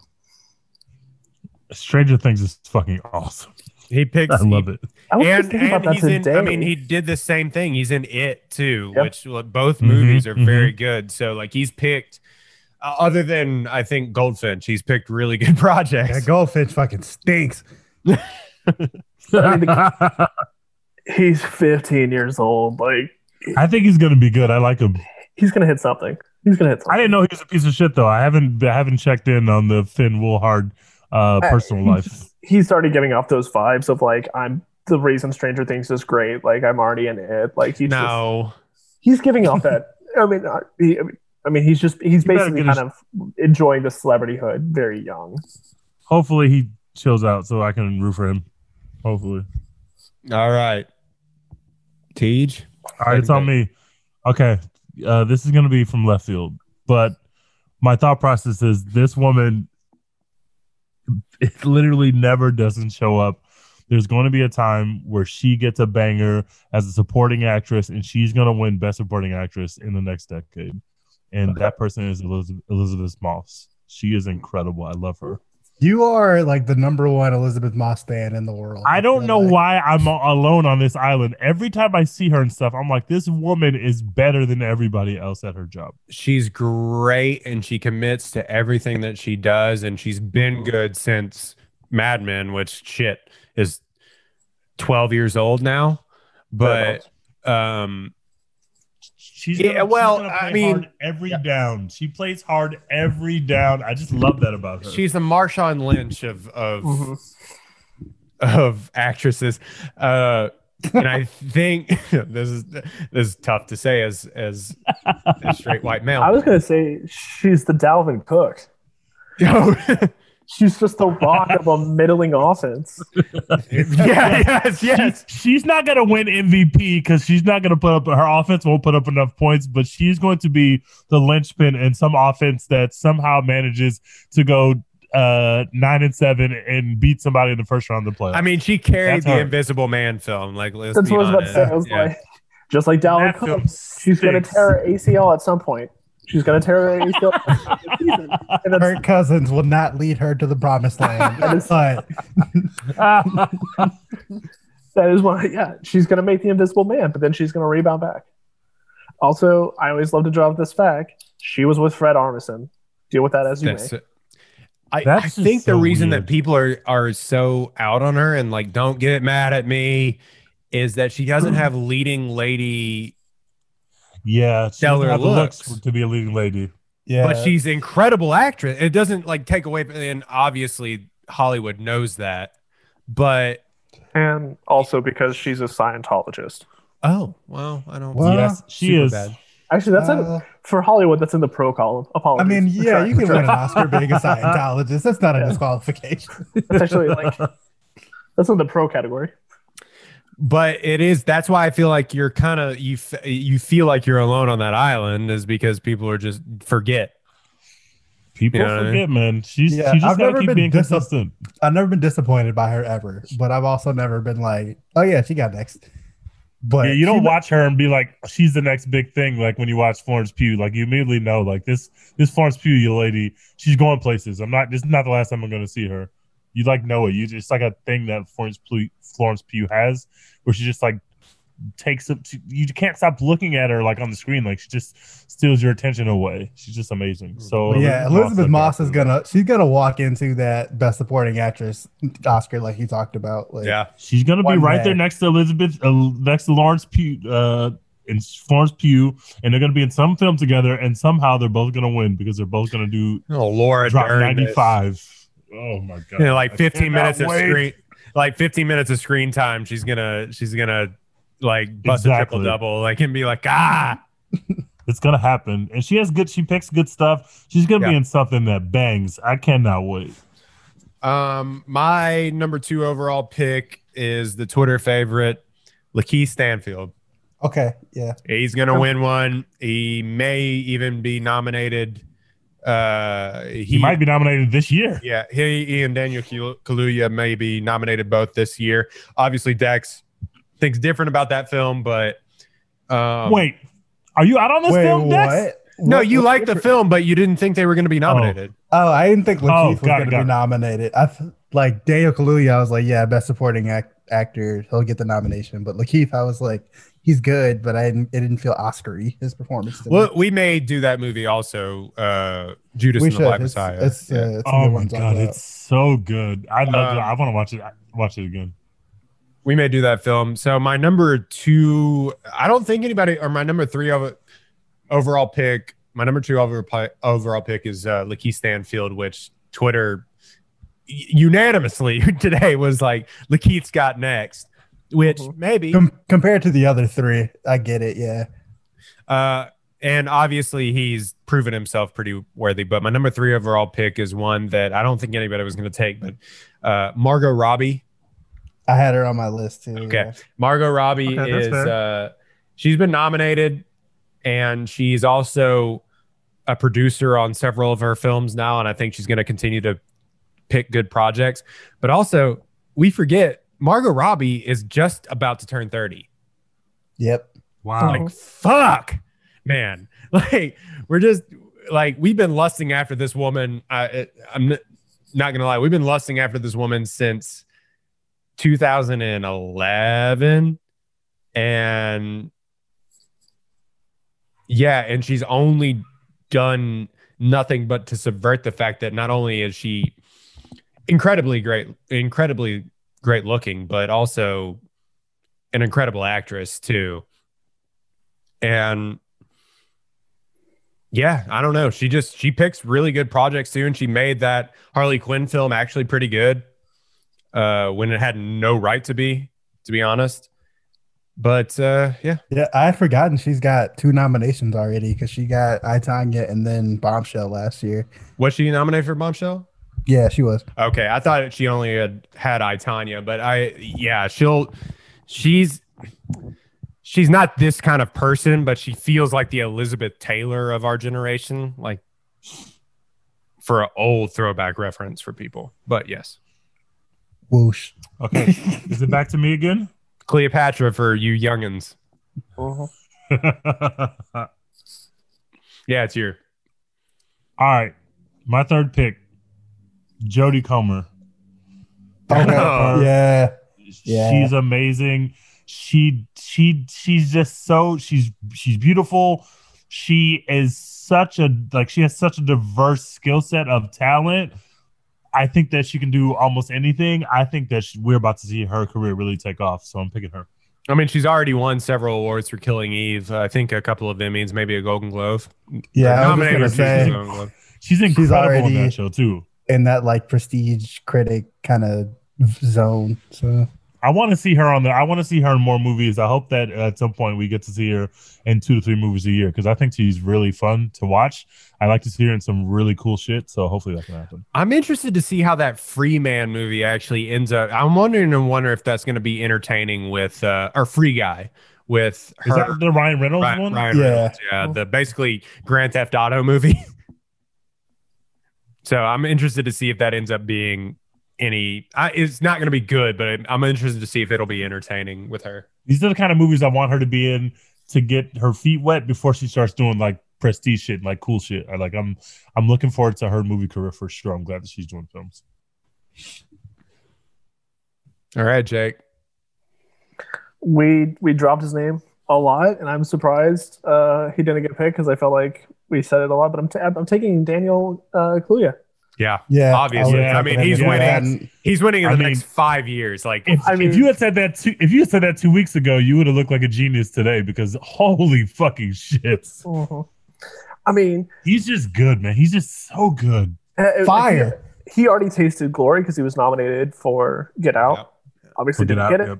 But like he's, I mean, much like Saoirse, like he's he's already been nominated, so he's he's now a household name. He's he's on the list. Like it's it's not an if, it's just a win. In five years for sure. Also, one of my favorite movies of all time, Sicario. He's in it for like two minutes, Right. but the dude is He's giving, awesome. he is giving it his all in like the two minutes of scenery he could chew. He's in he's in Widows for like seven minutes, and he, He was fucking the best steals the movie. He was He's the best so part good. of it. he's the meme from that. He's a meme. That Yeah. scene So good, sends he's a chills down my spine every time I watch that scene. It literally sends, sends a chill down my spine. He's so fucking scary in that scene. He's so oh my god, that guy. Had just- you had you told me beforehand that like the friend from Black Panther killing the cool kids would be like the dopest movie scene ever, I would have been like, "What the fuck?" But dude, that shit was Oh incredible. that shit was amazing.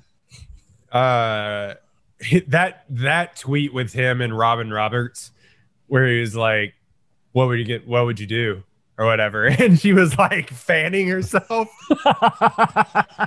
cold as ice it's incredible and he has a I can't like, he has that- the American accent down. Like, Yeah. He has such a thick British accent when he speaks, and it's weird because he he sounds like a black person. Like he he crushes it. Like the the, the way he speaks in the in the in uh, Judas and the Black Messiah, it's just it's like a sing songy kind of thing that he's doing, and it's just so it makes everything that he says sound so much doper because of the way he's he's nailing the accent. Like he's that guy's just amazing. The the Get Out tier is is all time. Yeah. Yeah. Dude, What a great This choice, especially this late in the draft. That that's I, finding I can't value, believe that he went this far. That's Dude. finding He's, value. he's so good, man. Well, I I originally Tom had Brady. him. I originally had him on my list, but because I limited myself, I was like, ah, it's got to be young people. So I was like 25 and down, and I think he's Daniel Kaluuya is not old. He's like 28. Right. But like I was thinking, like you know, Like kids. like super Yeah. young Jerome Okay, yeah. sort of age, where it's like they're they're barely breaking 25 and below. So once we broke out of that box, I was like, I gotta take him. He's sitting right there. All right, Dex. You Two gotta have youth on your team anyway. Carry you for a long time. Mhm. So uh, I have I have a pretty long list because I had like twenty something people that I listed out, so I wouldn't forget names. I'm gonna go with somebody who I think he just came out of a big role, and I think he's going to do something Oscar baity to you know kind of establish himself more as a serious actor. I'm going Chris Evans. Wow. No. It's coming. I do not see it, and I Nope. love Chris It's. Evans. but I It's do coming. not see it. It's happening. I I'm call I'm Chris Evans stock to the moon. He picks good Chris projects. Evans has one goal. It's to make the shit that a million and bajillion people will see. He doesn't. That's all he cares about. He's no, gonna- I mean he's I don't I don't agree money. with that. I don't agree with that. I I he picks great projects. Knives Out, Snowpiercer. He picks really good projects outside of the Marvel stuff, but it's all in his lane. It's nothing that he can't do. And Oh, he doesn't take any risks. No. And like in Knives Out, he was just a handsome douchebag. In in the prestige uh Snowpiercer, he was the big brute leader. Like it's it's not anything that he can't do. And he's a he's a decent actor, but I I, I he's very I feel like he's very limited to and maybe I'm wrong, probably, but like And like I- I, agree with you right now, but remember we got a 10 year window here. So Yeah, I think true. in I think in this decade, Chris Evans is gonna be like, nah, I gotta be serious. They gotta they gotta feel me. They gonna feel me in the gulag. So All time tweet from T. Somebody got to feel me in the gulag. What the fuck? So I think he's gonna like take that take that role. And Oh people are gonna be like, oh my god, Chris Evans. I didn't know he had it in him. They're gonna give him an Oscar off that. I'm gonna I'm gonna agree, but I'm gonna disagree and take. I don't think he's gonna get it for acting. I just I don't I don't see the vision. I Be a don't, I don't think producer or something. I think he's gonna be the Bradley Cooper route. I think he's gonna direct, and I think he's gonna. Oh, this is not my Chris take. Evans to make something good.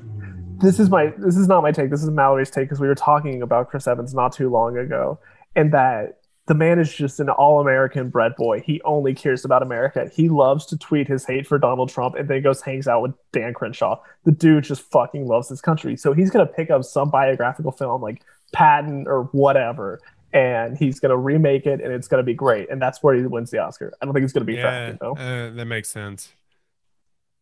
Okay. Makes sense. I can dig that. Uh, think so f- Yeah. My last pick. This is a bit of a long shot because she's like 10 years old, but I'm going Julia Butters.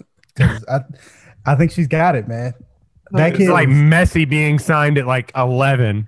that kid has it. Like she is good, man. Like Once Upon a Time in Hollywood is what people would know her from. She's incredible in like the few scenes in that that she's in. Oh, I had to look her up. She fucking crushes that scene. dude she's she's amazing and she's she was like nine years old when they made that and Ooh, she'll she crushed post that scene. she'll post like videos of herself like acting out old movie scenes and shit and i'm just like dude this kid is fucking amazing like so i I like this. I, am calling my shot right now I like by the this. time she turns 20 she'll have an oscar I like this. Signing Messi out of Argentina at 10 years old. All right, Jake.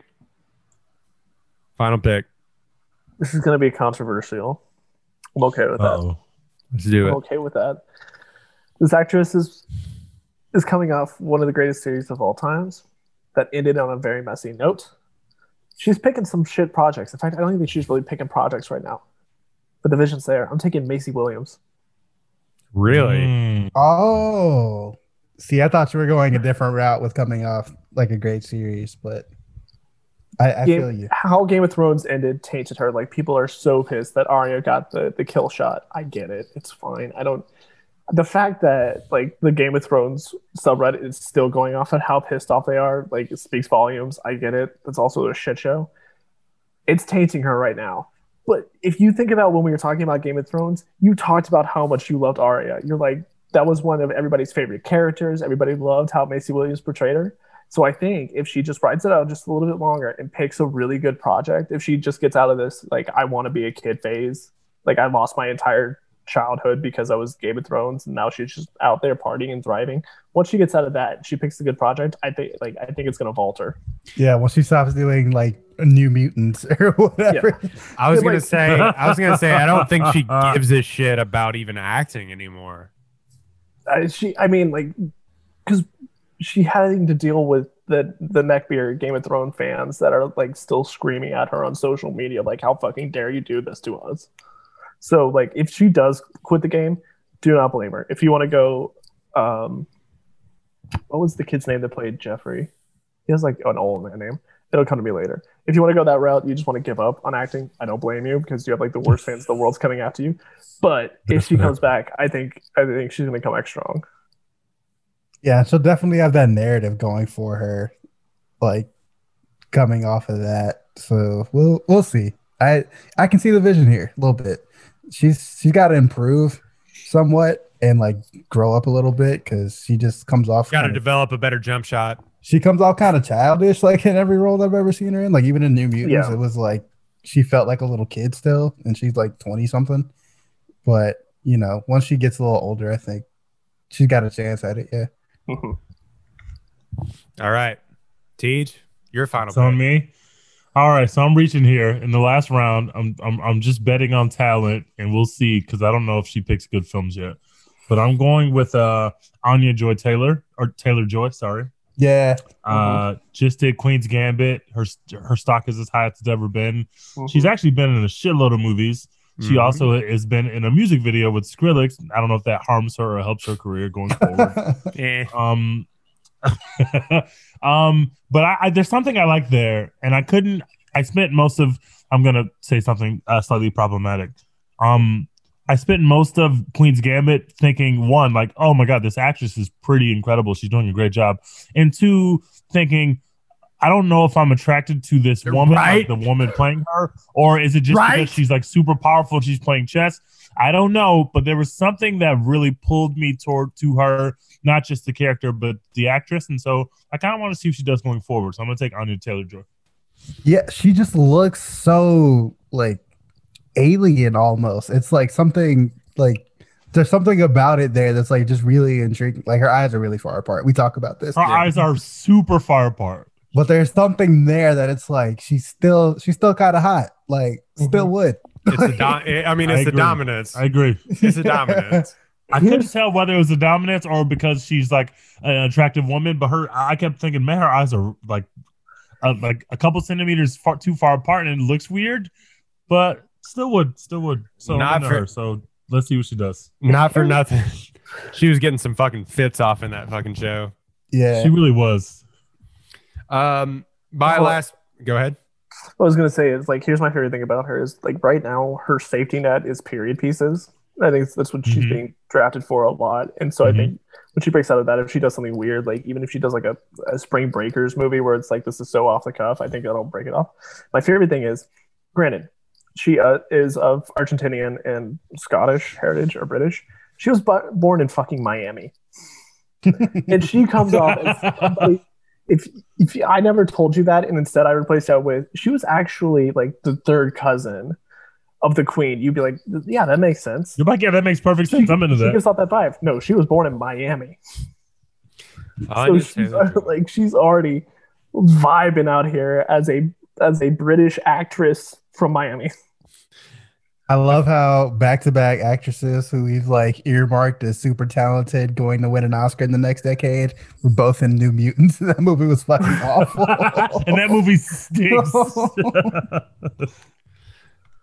Uh, Uh, my fa- uh, my final pick is one that uh, may pay dividends right away. Uh, drafting a college player for the MLB to come up in a couple of years, immediately like a college catcher. Uh, Riz Ahmed, nice. Ooh, yeah, nice. he's going to win for the Sound of Metal this year. probably. If Daniel Kaluuya doesn't win, I mean Daniel Kaluuya may win for best supporting actor. I'm not sure, but uh, Yeah, he would be a supporting actor for. um, but Riz Ahmed, I still haven't wa- seen the the Sound of Metal. I need to Sound of Metal was so brilliantly done and heartbreaking and gut wrenching that it left me with a new like I already knew, knew that Riz Ahmed was a was a great actor, but this was it put you over the top where you're yeah, Riz Ahmed is it. He's he's the guy. And he can lead several films too because not only does he have movie star good looks, he's an incredible looking guy, but he's so something about his eyes or whatever is just it's so emotional and he can convey whatever emotion he's feeling at that exact time. Sound of Metal, A plus film. That movie is incredible and he will win best actor this year for sure. If you want like watch a, that this week. I mean, obviously watch that because it's it is a fantastic. Amazon for free, yeah. It is a movie. It is. It, it's another one of those movies that you're gonna watch once and be like, I don't know if I can watch this again. Whatever, whatever fragile emotional state I I exist in, this shattered it. But if you want to watch him like on the come up and like really kind of expand his wings, watch the HBO miniseries The Night of. Yes. That was uh, I It's meant to really mention good. that. That is a series that like it, it does not make you feel good. There is no part of Nope. that series that makes you feel good. Because at first it starts out as like in Law and Order SVU episode where you're like, okay, some shit happened, but we're gonna resolve it. No. It just continues worse. And it's like it's a great critique of the criminal justice system and and, and racial politics and identity. Um but Incredible John Turturro performance for some reason. oh as the lawyer, yeah, he's Yeah. fantastic. But yeah, like Riz Ahmed and, and, and, and that is I think about that show a lot. Like a Yeah. lot. Night of is a is a great. That was one of the ones that I I had- didn't watch it when it come out. It came out, but I I through I finished. It's a mini series too, so I, it's like six episodes. So I Yeah, something like that. and his transformation in that from from you know uh devout Muslim to hmm to guy like like not skinhead but shaved head tattoos built prison it's incredible it's so it i mean it's so good but I mean, Yeah. spoiler for a show that came out in what 2018. 2018 years ago. like that. yeah. Like, I mean, he obviously gets found innocent after X amount of years in prison, but like he he walks out and immediately just starts do- doing crack. Yeah. Like his prison has just fucked him up. But like watching him just explore that space, oh god, like yeah, he's gonna he's gonna win something every year for a while. yeah I think Yeah. about Alright. John Turturro a lot. So that, I'd love, I'd fucking love John Turturro, dude.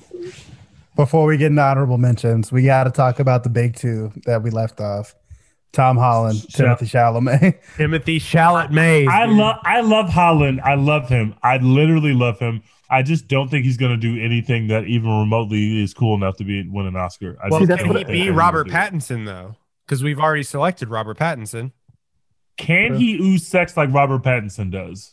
no Not to yeah, me, right. but to the I don't think so. maybe. So here's my problem with him is i would take him over fucking finn wolfhard jake like, sorry Where am I going? Finn Wolfhard can break out Finn his doesn't have to be sexy yet. He's 15 yet. We don't know. We don't. You don't never know here's yet. My, here's my thing with Tom Holland is one a Marvel movie will never win an Oscar, and that's fine. I'm fully okay with that. He's gonna ride that to the end of time, and he's gonna be a billionaire, and he's gonna live happy and wealthy off of that. When he breaks out into different roles, like that, um, was that stupid devil movie? yeah, he just did that weirdo cult movie with Oh, Robert just like- Pattinson. yeah, i'm not gonna lie i like that movie I didn't watch it. So. I didn't see it. it's intense. Um, I liked it.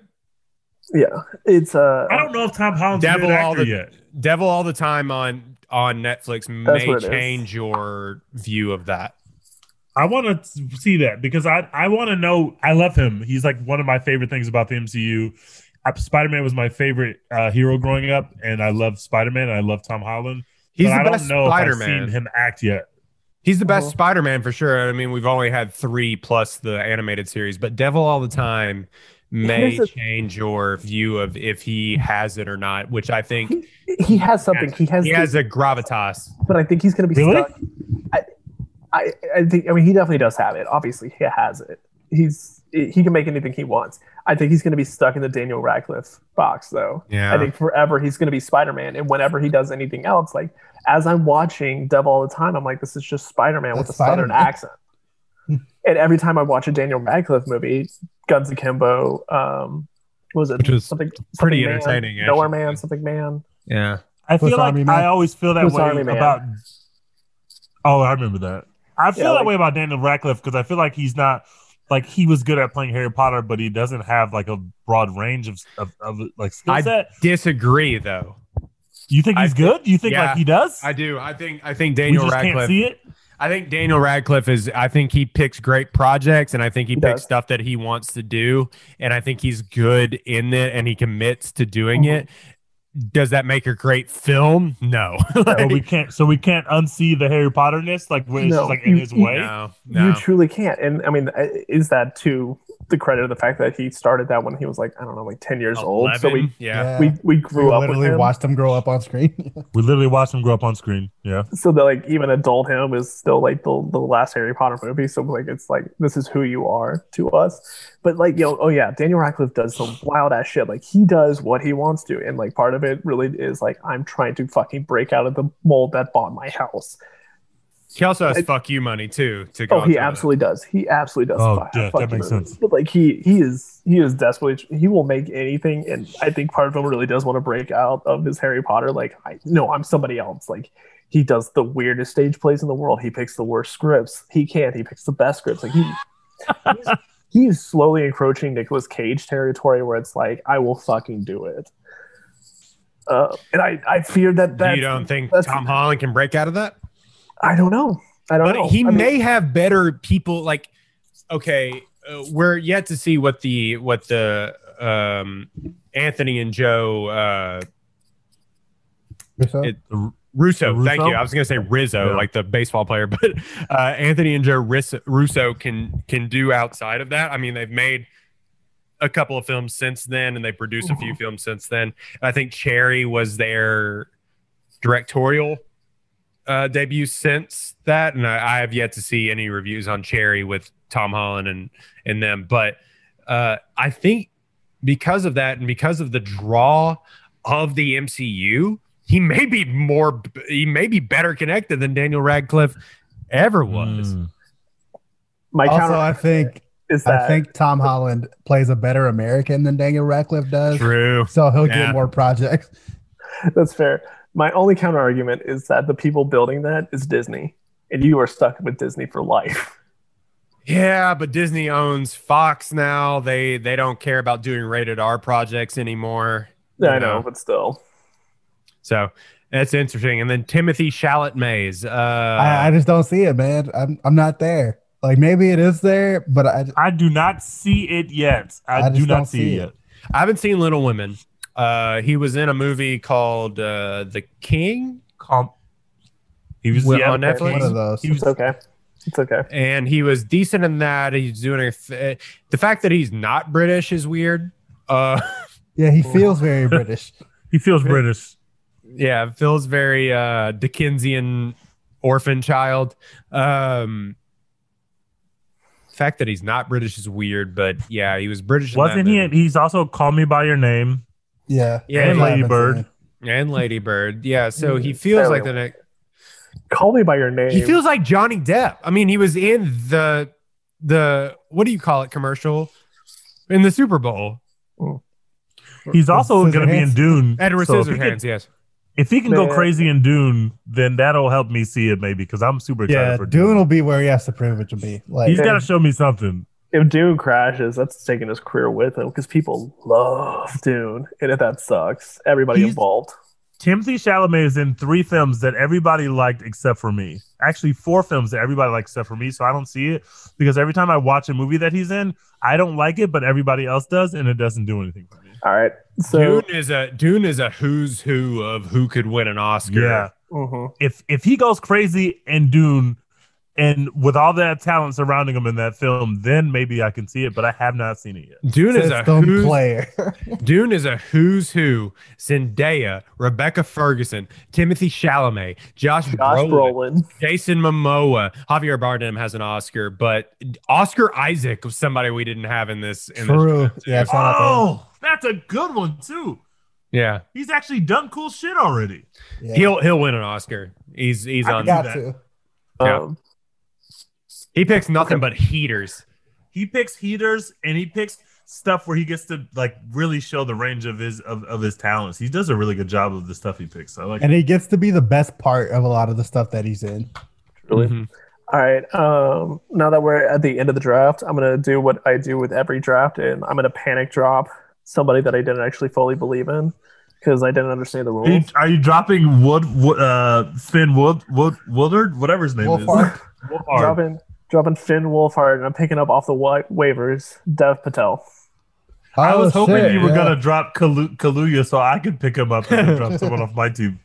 Nah, you don't draft Kaluuya on the waiver wire. Come on.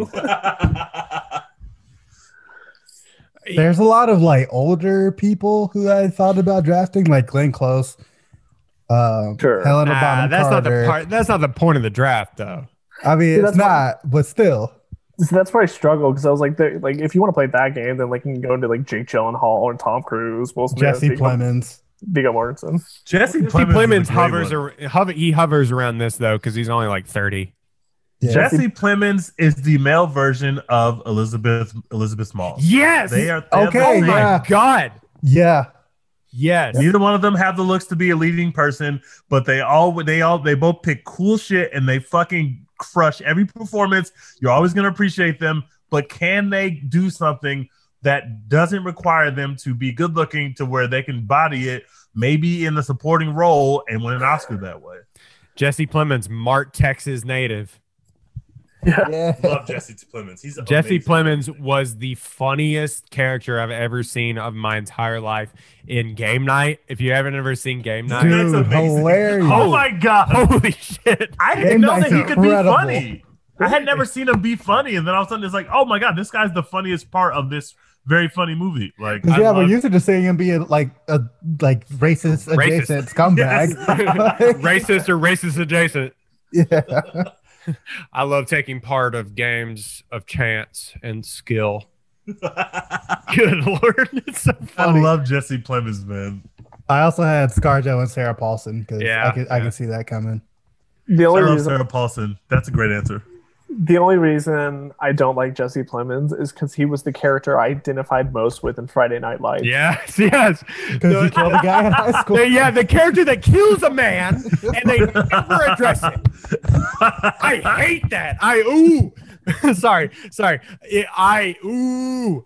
I hate that part of that show. That show is great from start until finish, except for the very middle part where they're like, "Oh, hey, remember when this guy killed someone? They burned his body in a gully, and everyone was like, "Hey, forget about it."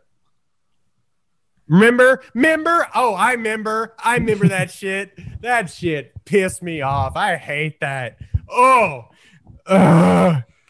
All right, I got a question about a child star that we didn't bring up. How do we feel about Noah Jupe? Wait, Uh, look wait, wait, wait, wait, wait. Ford v Ferrari, Quiet Yeah. Place, Honey Boy. Oh, Oh. this is the kid from Honey Boy. Yeah. He or the um, guy from uh, Taika Waititi. Uh, Oh, Jojo. Jojo Rabbit. Um, what is that kid's name? Eh, yeah. It's something like he's got three names, like Rome, like Roman Griffin Davis. Davis. Yeah.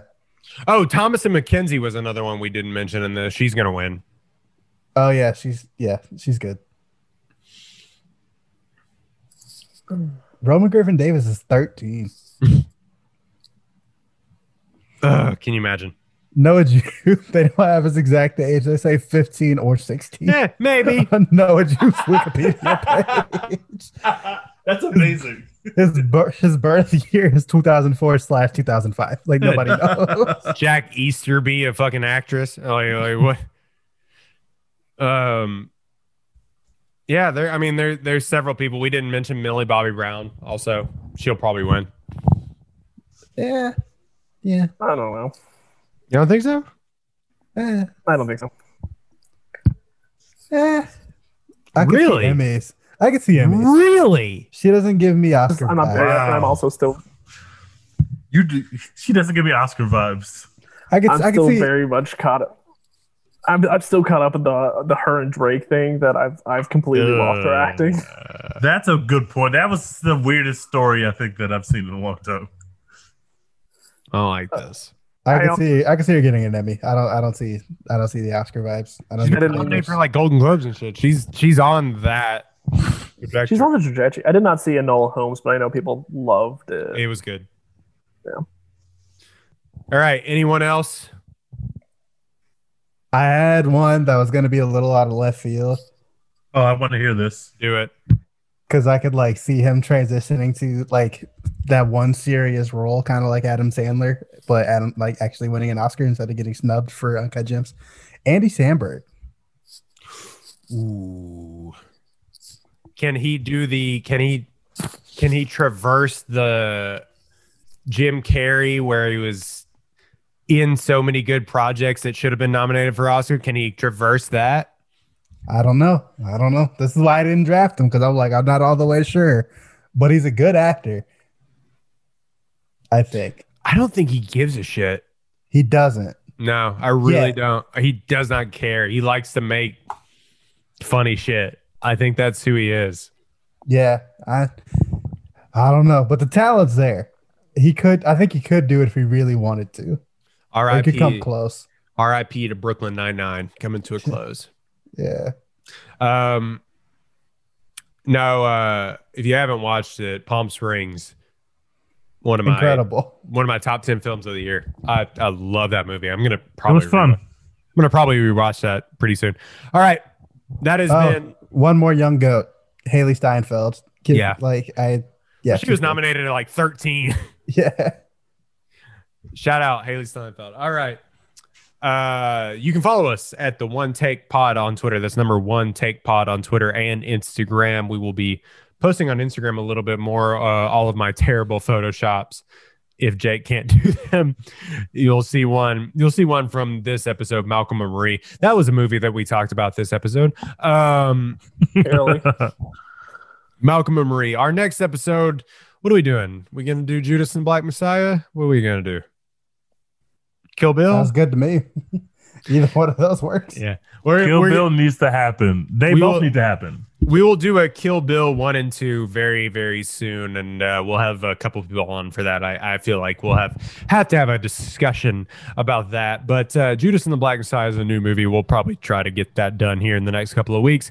But uh, yeah, Dex, what are we doing?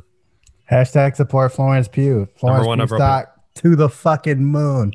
Dogecoin to the moon. Uh, uh, yeah. So thank you to Tej for coming on. Tej, where can they find your unblocked content? Oh, I need to remember. It's uh, less underscore humble teach. Um, I'm on Twitter. Uh, find me there. Thanks for having me again, guys. It's always fun. All right, man. Thank you for coming on. You can find us at One Take Pod on all platforms. Hey, do us a favor. Go on iTunes if you're listening to us on that right now. Rate us a five star review or four star, possibly three star. Well, okay, but rate us five star. Follow us on Honestly, go to Spotify or Google Plus or Google Plus. That died.